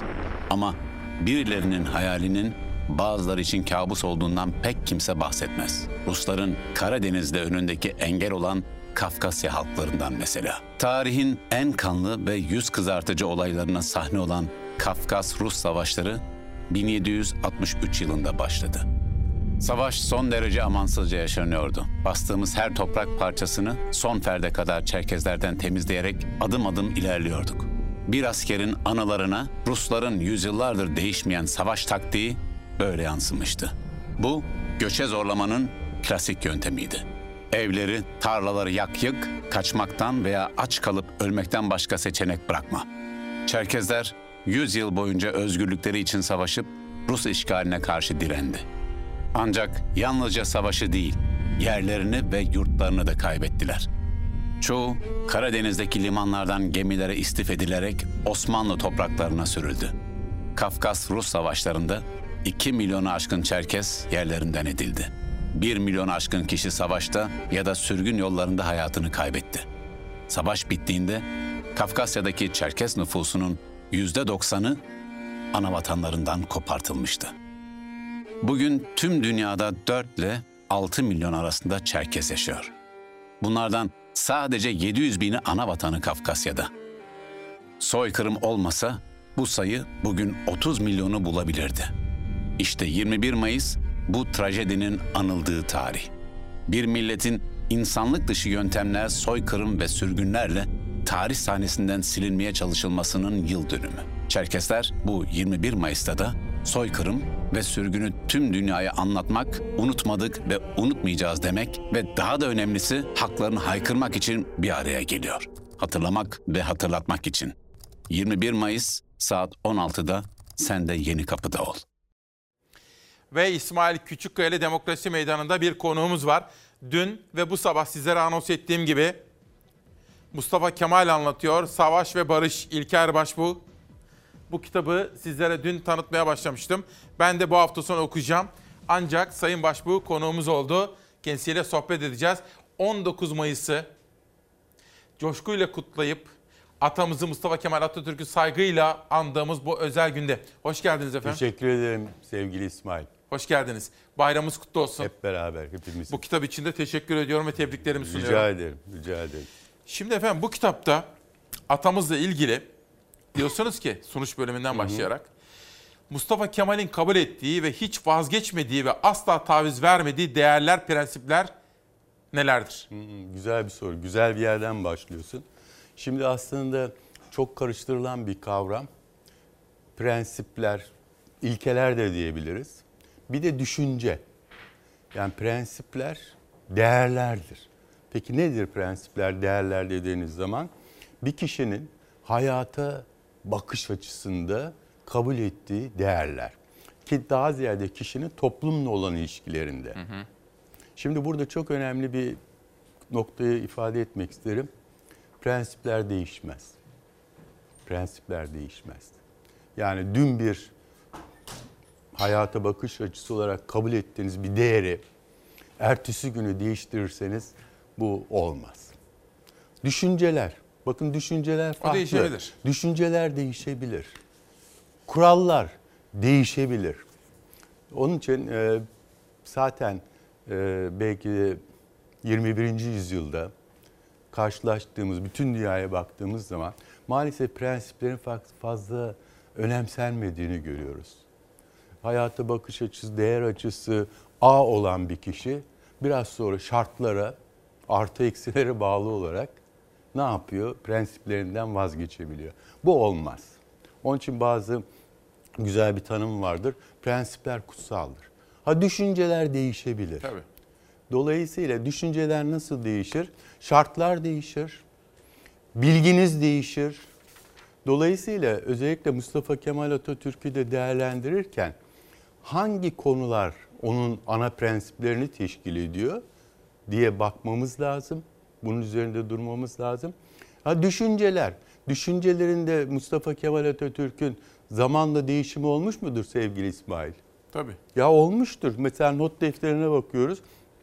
Orada aynen şöyle yazmış. Diyor ki hayat hakkındaki düşüncelerim, bakın hayat hakkındaki düşüncelerim eski düşüncelerimden az çok ayrıldı. Eski düşüncelerim ileride karşılaştıklarımla bağdaşmadı. Tabii bunu diyerek de düşüncelerinizi de her gün değiştirin anlamında konuşmamamız evet, ama lazım. Ama şartlara göre. Şartlara göre. Dolayısıyla Mustafa Kemal'in konuşmalarını, yazılı şeylerini değerlendirirken, bir düşüncesinde bakarken ne zaman söylemiş, neden söylemiş, niçin söylemiş diye bakmamız Tabii. lazım. Yoksa o zaman düşünceleri de Mustafa Kemal Atatürk'ün sabit olduğunu düşünürsek ya daha bir ifadeyle değişmediğini kabul edersek o zaman Mustafa Kemal'in düşüncelerini doğmaya çeviririz. Zaten Ki bu efendim kendisi bize Yanlış. şunu tavsiye ediyor. Diyor ki eğer benim sözlerimle bilim çelişirse hı hı. şartlar değişince siz bilimi takip edin Gayet diyor. Tabii. Bu her türlü dogmadan ayrı bir bakış açısı değil Aynen. mi efendim? Dolayısıyla biz bu kitapta özellikle şunu aramaya çalıştık. Bir, Mustafa Kemal Atatürk'ün kabul ettiği ana prensipler ki değişmez bunlar. Ana değerler acaba onlar efendim? nelerdir? Ne onlar? Söyleyeceğim. İki düşüncelerinin içine girmeye çalıştık. Analiz etmeye çalıştık ama o andaki şartları da ortaya koyarak. Sonra konuşmalarının tümüne bakmak lazım. Yani bir konuşmasından bir cümleyi cımbızla çekerek onu ona dayanmak pek e, şey değil, sağlıklı tabii. değil. Bir de üçüncü olarak e, Mustafa Kemal Atatürk'ü bir lider, bir kişi olarak değerlendiren, onu güçlü kılan etkenlere baktık. Şimdi ben bu kitapta e, prensipler olarak, ana prensipler olarak dört tanesini öne çıkarttım. Ama bu demek değil ki başkası buna beşinciyi de ilave edebilir. Olabilir. Ama düşünceyle değerler yani ler, prensipleri birbirine karıştırmamamız lazım. Şimdi bence onun temel ana prensibi, ana ilkesi tam bağımsızlık. Tam bağımsızlık. Yani tam bağımsızlıkta Mustafa Kemal Atatürk'ün bir santimetre geri çekilmesi yok. Ne zamandan? Çocukluğundan 1938'de aramızdan ayrıldığına kadar. Burası çok önemli. Şimdi tam Zaten bağımsızlık komutanım çok özür diliyorum. Zaten bağımsızlık benim karakterimdir diyen Tabii. bir şahsiyetten bahsediyoruz. Bakın e, Nutuk'ta tam bağımsızlığı şöyle tanımlıyor. Diyor ki tam bağımsızlık denildiği zaman doğal olarak siyasi, mali, iktisadi, adli, burası da çok önemli, adli, askeri, kültür alanındaki, bütün bu alanlardaki tam serbestlik yani bağımsızlık demektir. Bu saydıklarımızdan diyor herhangi birinde bağımsızlık yani yoksunsanız o zaman hakiki anlamda bütününde de bağımsızlıktan yoksun anlamına geliyor. Bakın tekrar sayalım. Siyasi, mali, iktisadi bunu ayırmış. Neden ayırmış? Yani mali denetim o çok önemli. Bir Osmanlı Devleti'nin yıkımına neden olan çöküşün ana nedenlerinden bir tanesi mali denetim. Yani kapitülasyonlarla tamamen e, bağımsızlığınızı bırakıyorsunuz. Orada da yani. mali bağımsızlığımızı vermişiz başka Mali ülkelere. bağımsızlığınızı bırakıyorsunuz. İmtiyazlar tanımışız. Evet. Ki yalnız orada kapitülasyonlarda pek e, net anlaşılmayan bir konu var. E, kapitülasyonlar sadece mali bağımsız, mali denetim değil. Yani daha doğrusu yabancılara mali haklar veriyorsunuz. Burada önemli bir nokta var. Kapitülasyonlarda adli yetkiler de tanıyorsunuz. Yani karşı tarafa bir şey olduğu zaman sizin yargınız değil, tamamen onların yargısı muaf tutuyorsun. Dolayısıyla kapitülasyonlar dediğimiz zaman onun hem mali bölümleri var hem de adli bölümleri var. Lozan'da bakın e, Lozan konferansında kapitülasyonların özellikle adli bölümlerinde çok ciddi sorun çıkıyor. Amerika Birleşik Devletleri Lozan'a taraf değildir, şeydir filan. Amerika Birleşik Devletleri'nin de Lozan'a biraz şey yapmasının temel noktalarından birisi adli kapitülasyonların kaldırılmasını hiç istememiştir. Burası çok önemli. Şimdi sonra Nutuk'ta gene diyor ki bakın bağımsızlığın tam sağlanabilmesi için ancak mali bağımsızlık ile mümkündür. Yani mali bağımsızlığınız yoksa bir kere her şeyden evvel tam bağımsız olmanız söz konusu. Neden bunu söylüyor? E Osmanlı İmparatorluğu yaşamış yani görmüş yani Osmanlı İmparatorluğu'nun son dönemlerini hatırlayın. Çöküşüne kadar götüren şey ki İttihat ve Terakki Birinci Dünya Harbi'ne girdiğimiz zaman kapitülasyonları tek taraflı olarak kaldıracak. Fakat esasında Lozan'da kaldırılacak tam olarak. Şimdi mali e, bağımsızlık konusuna çok duruyor. Tabii mali bağımsızlığın yerine mutlaka iktisadi bağımsızlığı da ekleyelim. Zaten bütün konuşmalarında iktisadi yani ekonomiyi öne aldığını görüyoruz. Peki bu ana prensiplere biraz daha devam edersek ikinci olarak neyi söyleyebiliriz? Şimdi Atatürk'ün tam bağımsızlıkları tekrar ifade ediyorum. Hiçbir tavizi yoktur. Kesinlikle. Tam yani yüzde yüz. İkinci ana prensip ne? Aklı ve bilimi esas alan laik dünya görüşü. Şimdi bu da çok önemli. Bakın aklı ve bilimi esas alan laik dünya görüşü ki bu konuda da Mustafa Kemal Atatürk'ün hiçbir tavizi var mı? Söz Yok. konusu mu? Yok. Mümkün değil. Bak düşünceler değişebiliyor ama prensipler mümkün değil. Tabii laiklik konusu çok geniş ama isterseniz çok bilinmeyen e, biraz e, ve önemli laiklik dediğiniz zaman Cumhuriyetimizin temeli. temeli elbette her şeyin yani Tabii. demokrasinin Ortak temeli hayatımızın tem- temeli orası. Bak ortak hayat dedi, ortak Tabii. hayat dediğiniz zaman karşınıza ne çıkıyor? Kadın hakları. Tabii. Kadın hakları. Medeni kanundan Tamam. başlayarak Şimdi eşit yurttaşlık. Şimdi Atatürk'ün bu kitapta detaylı olarak e, bir bölüm zaten o. Bir Karlsbad macerası var. Karlsbad. Karlsbad neresi? O Atatürk döneminde Avusturya Macaristan İmparatorluğu'na ait bir şehir. Kaplıcalarıyla meşhur. Şimdi Çek Cumhuriyeti'nin sınırları içinde. Yıl 1918. 7. Ordu Komutanlığı'na dönecek. Böbrek rahatsızlıkları var.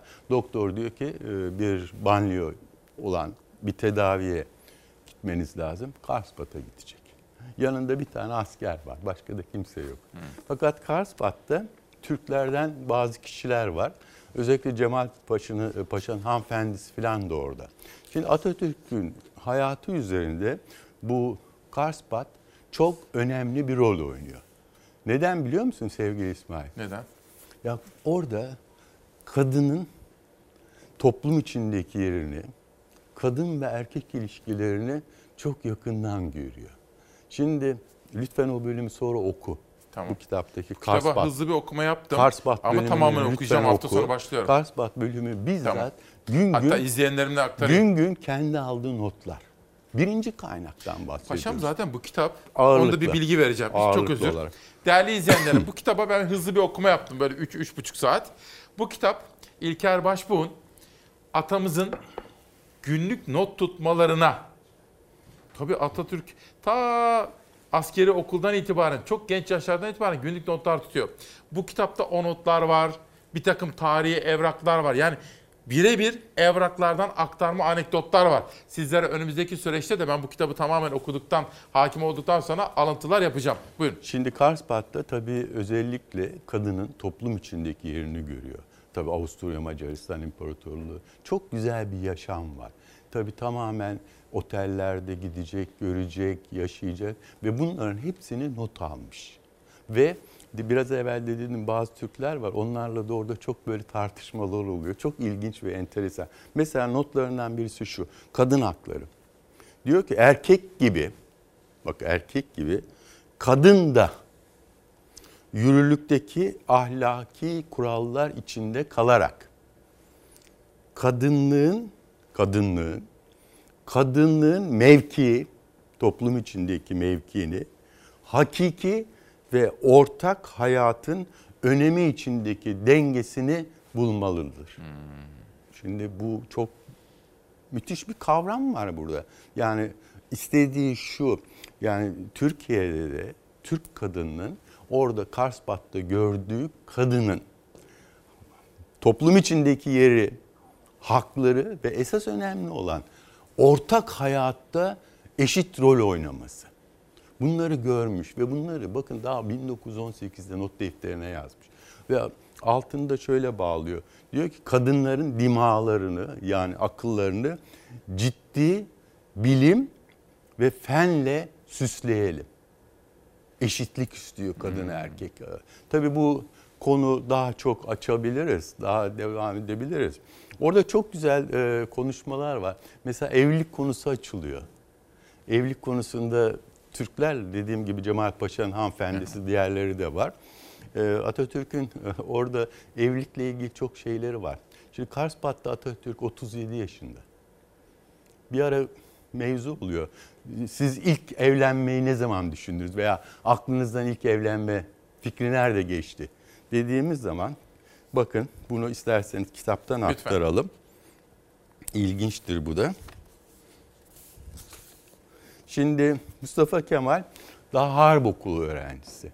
Tabii Harp Okulu nerede? İstanbul'da. Anne Selanik'te. Yıl muhtemelen 1900 1899-1900. Selanik'e gelip gidecek. Daha Harp Okulu öğrencisi.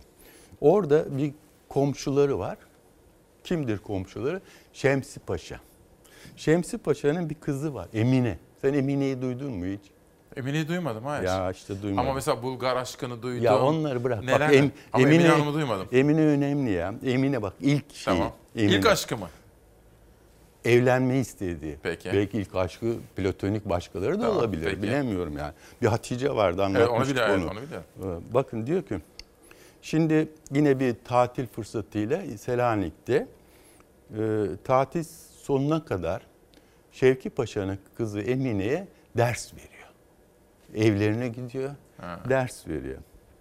Ders sebebiyle birlikte oluyorlar ve aslında çoğu zamanı beraber geçiriyorlar ve birbirlerini seviyorlar. Evet. Bu bir gerçek yani. E, ondan sonra şimdi Selanik düşün 1900'lerde Yüksek Kahve denilen bir gazino var. Bir gün bir gazinonun kameryasında beraber oluyorlar. Emine ilk aynen kitaptan okuyayım.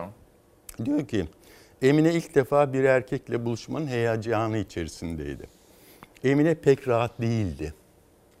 Tatil bitince sevdiği genç yani Mustafa Kemal İstanbul'a gidecekti. Mustafa Kemal o zaman Harp Okulu resimlerini hatırlayın. Telli kaytan bıyıkları, derinlere dalan mavi ve çekici gözleriyle son derece sürükleyiciydi. İki saate yakın konuşuyorlar.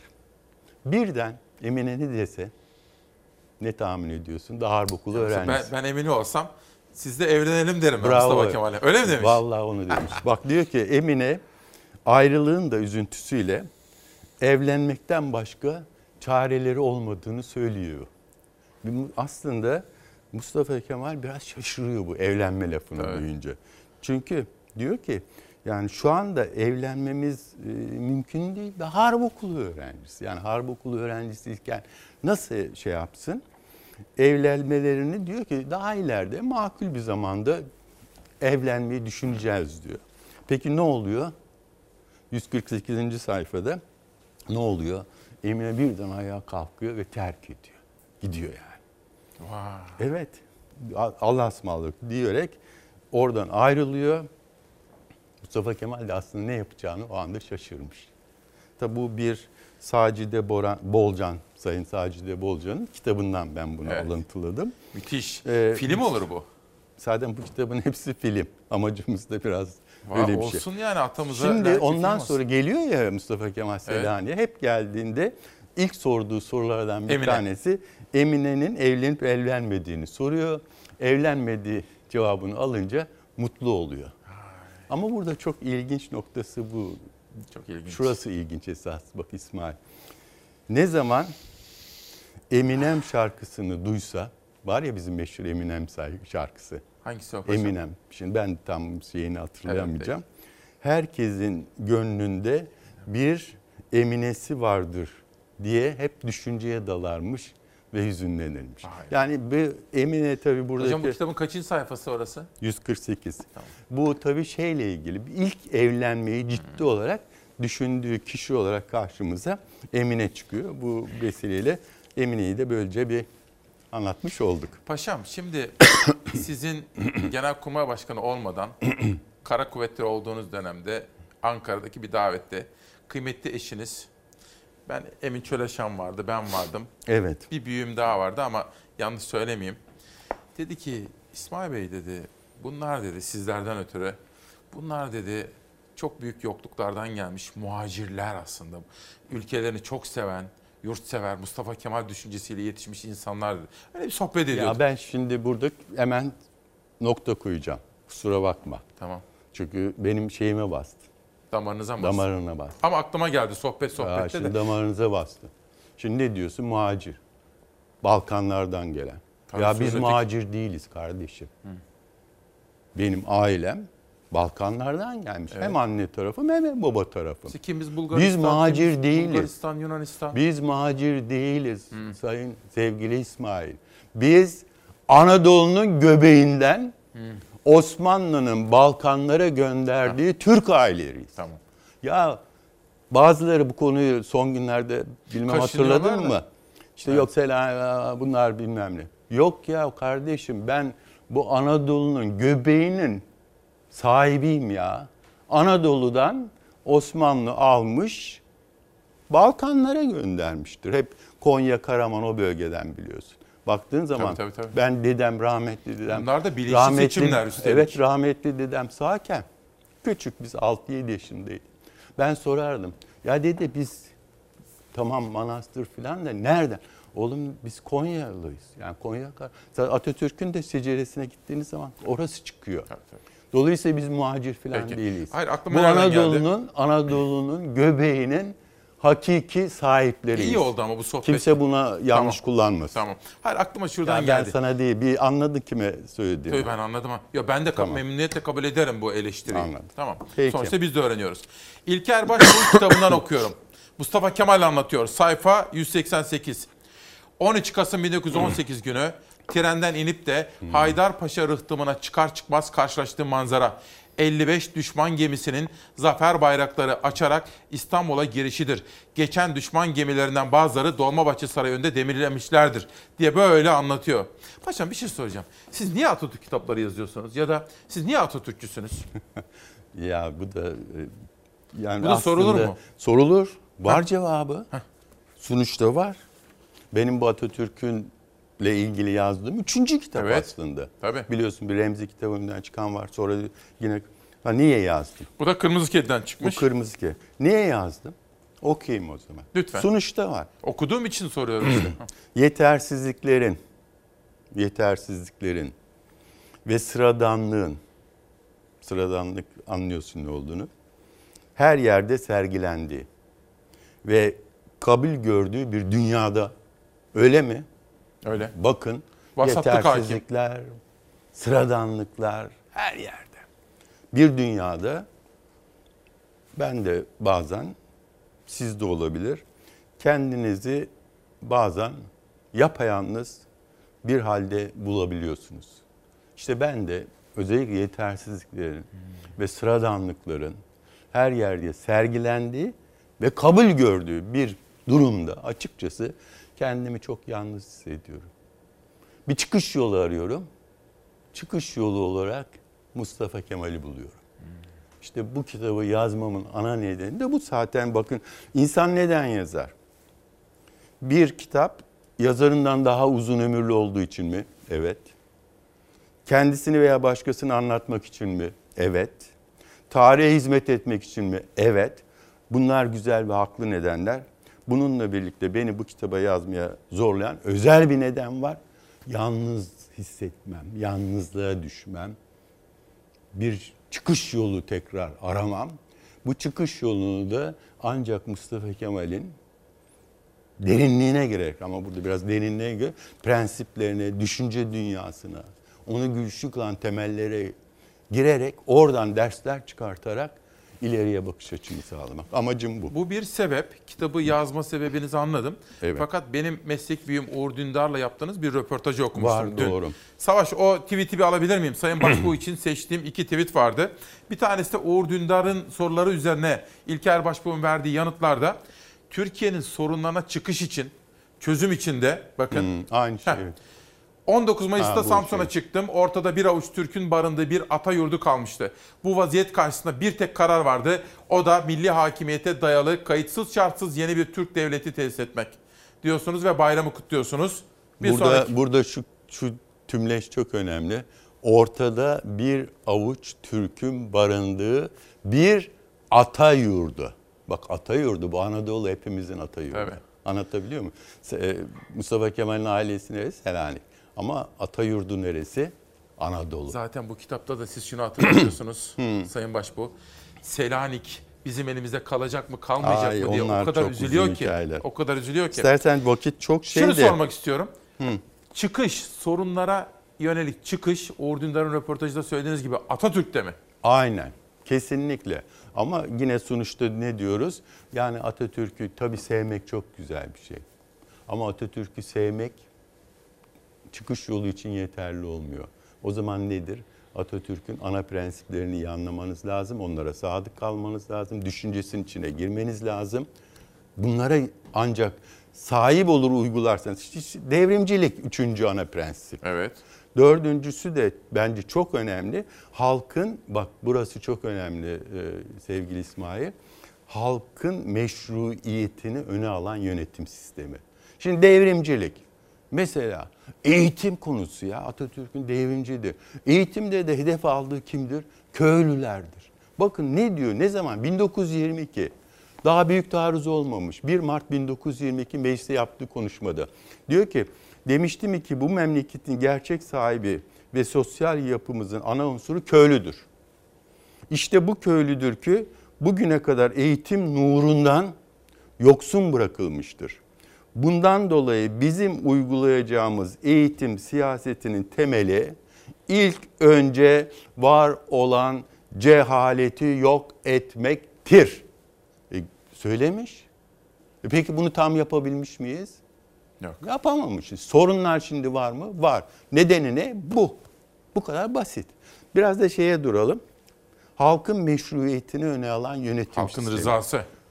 Bravo. Rızası, halkın desteği, halkın isteği. Gücü. Burası çok önemli. Şimdi 19 Mayıs'ta Samsun'a çıktı mı Mustafa Kemal?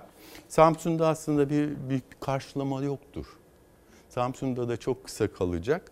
Ondan sonra biliyorsunuz hemen e, 25 Mayıs'ta Samsun'dan ayrılacak. Nereye gidecek? Hafsa'ya. gidecek.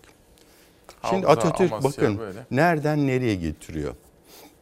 Hafsa'ya giderken e, arabada bir yol kenarında bir çiftçiyi görüyor. Tarlasını süren çiftçiyi görüyor. Nerede? 231. sayfada. Diyor ki hemşeri düşman Samsun'a asker çıkaracak. Belki buraları hepsi ele geçirecek. Sen ise rahat rahat toprağını sürüyorsun. Değil mi? Köylünün cevabı çok önemli. Bak köylü ne diyor? Paşa paşa tanıyor da hem de paşa paşa. Sen ne diyorsun? Biz üç kardeştik. İki de oğul vardı. Yemen'de, Kafkas'ta, Çanakkale'de hepsi elden gitti. Şehit oldular. Bir ben kaldım. Ben de yarım adamım. Evde sekiz öksüz, yetim ile üç dul kalmış kadın var. Hepsi bu sabanın ucuna bakarlar. Şimdi benim vatanımda, yurdumda naha şu tarlanın ucu. Düşman oraya gelinceye kadar benden hayır bekleme. Haklı mı köylü? Haklı. Yerden göğe kadar haklı. Savaştan, Şimdi bu savaştan, bu söylediklerinize söylediklerine bir şey söyleyebilir miyiz? Mustafa Kemal de bir şey söylemiyor. Şimdi kafasında bu diyor ki ya ben bu yorgun, çilekeş insanlardan nasıl onları arkama alarak götüreceğim değil mi? Bu çok zor bir konu. Amasya'dır. Bakın Türk İnkılap tarihinin, Kurtuluş Savaşı'nın dönüm noktası Amasya. Biz Samsun işte 19 Mayıs çok önemli duruyoruz ama doğrudur. Ama burada esas ağırlıkla üzerinde durmamız gereken, çok tartışmamız gereken, Amasya anlatmamız tamimi. gereken Amasya. Amasya kıvılcımın çaktığı nokta. Amasya ne biliyor musun aynı zamanda sevgili İsmail?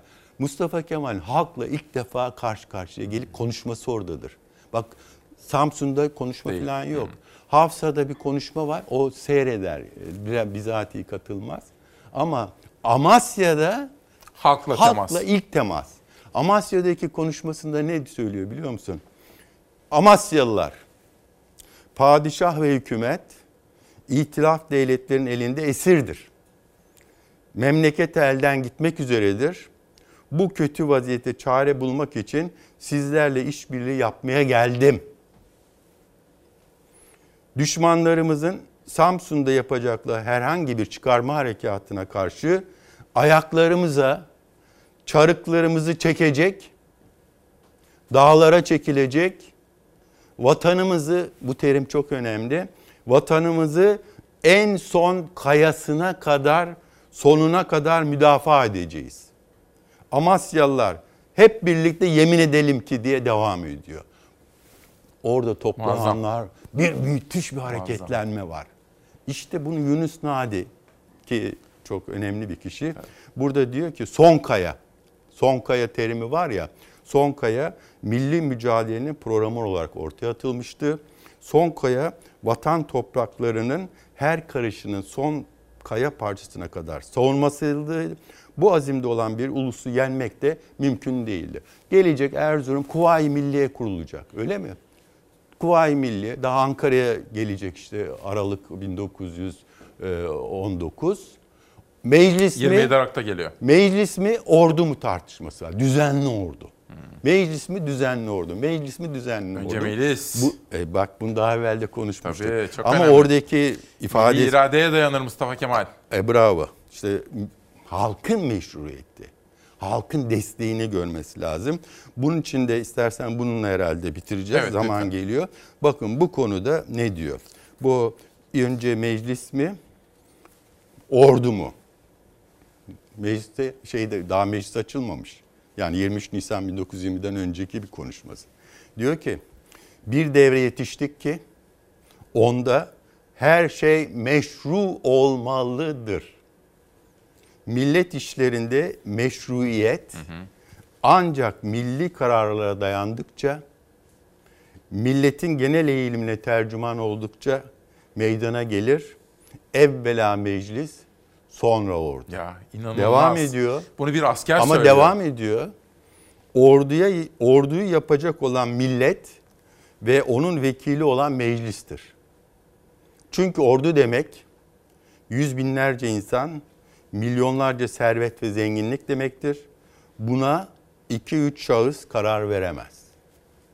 Bunu ancak milletin karar ve kabulü meydana çıkarabilir. Milleti kim temsil edecek?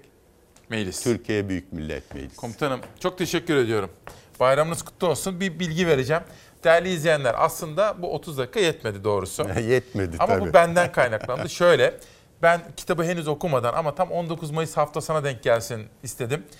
Sayın Başbuğ'un da uygun olduğu ilk zamanda, ilk fırsatta biraz daha uzun bir programı ayarlayacağıma sizlere söz veriyorum. Yapalım evet Yapalım. anlatalım. Daha uzun uzun anlatalım. Evet yani önemli olan şu Mustafa Kemal'i daha iyi anlamak. Evet. Ve Mustafa Kemal'i daha iyi anlatmak toplumumuza. Ve böylece komutanım siz de yalnız olmadığınızı anlayacaksınız. Kocaman bir Yok halkın... yalnız değiliz. Yani Mustafa Kemal sevgisi dünyanın hiçbir yerinde ama böyle bu bir vasatlık sev- ortamında hani Ya, yalnız hissediyoruz ya biraz- bazen. Evet. Değerli izleyenler müsaade ederseniz ben Sayın Başbuğ'u uğurlayacağım. Bugünü ve haftayı kapatmak üzere huzurlarınıza döneceğim. Bütün hafta boyu Mayıs'ın 16'sından itibaren atamızın vapuruna bindik ve Samsun'a doğru yola çıktık. O yol ve yolculuk bitecek değildir. Bu Türkiye'nin, halkımızın çağdaşlaşma yolculuğudur. Mustafa Kemal Atatürk'ün izinde. Hayat Maratonu diyor Mustafa Keten'in 50 yıllık tecrübelerini yazdığı kitap Hayat Maratonu. Vicdan kuaförü demiş Mesut Nöbetçigil. Bugün de 14 ayrı kitabı sizlere tanıtmaya çalıştım efendim. İsmail Küçükkaya ile Çalarsat ailesine sakin, huzurlu, mutlu bir hafta sonu diliyorum. Pazartesi sabahı görüşene kadar kendinize, aklınıza, ruhunuza mukayyet olunuz.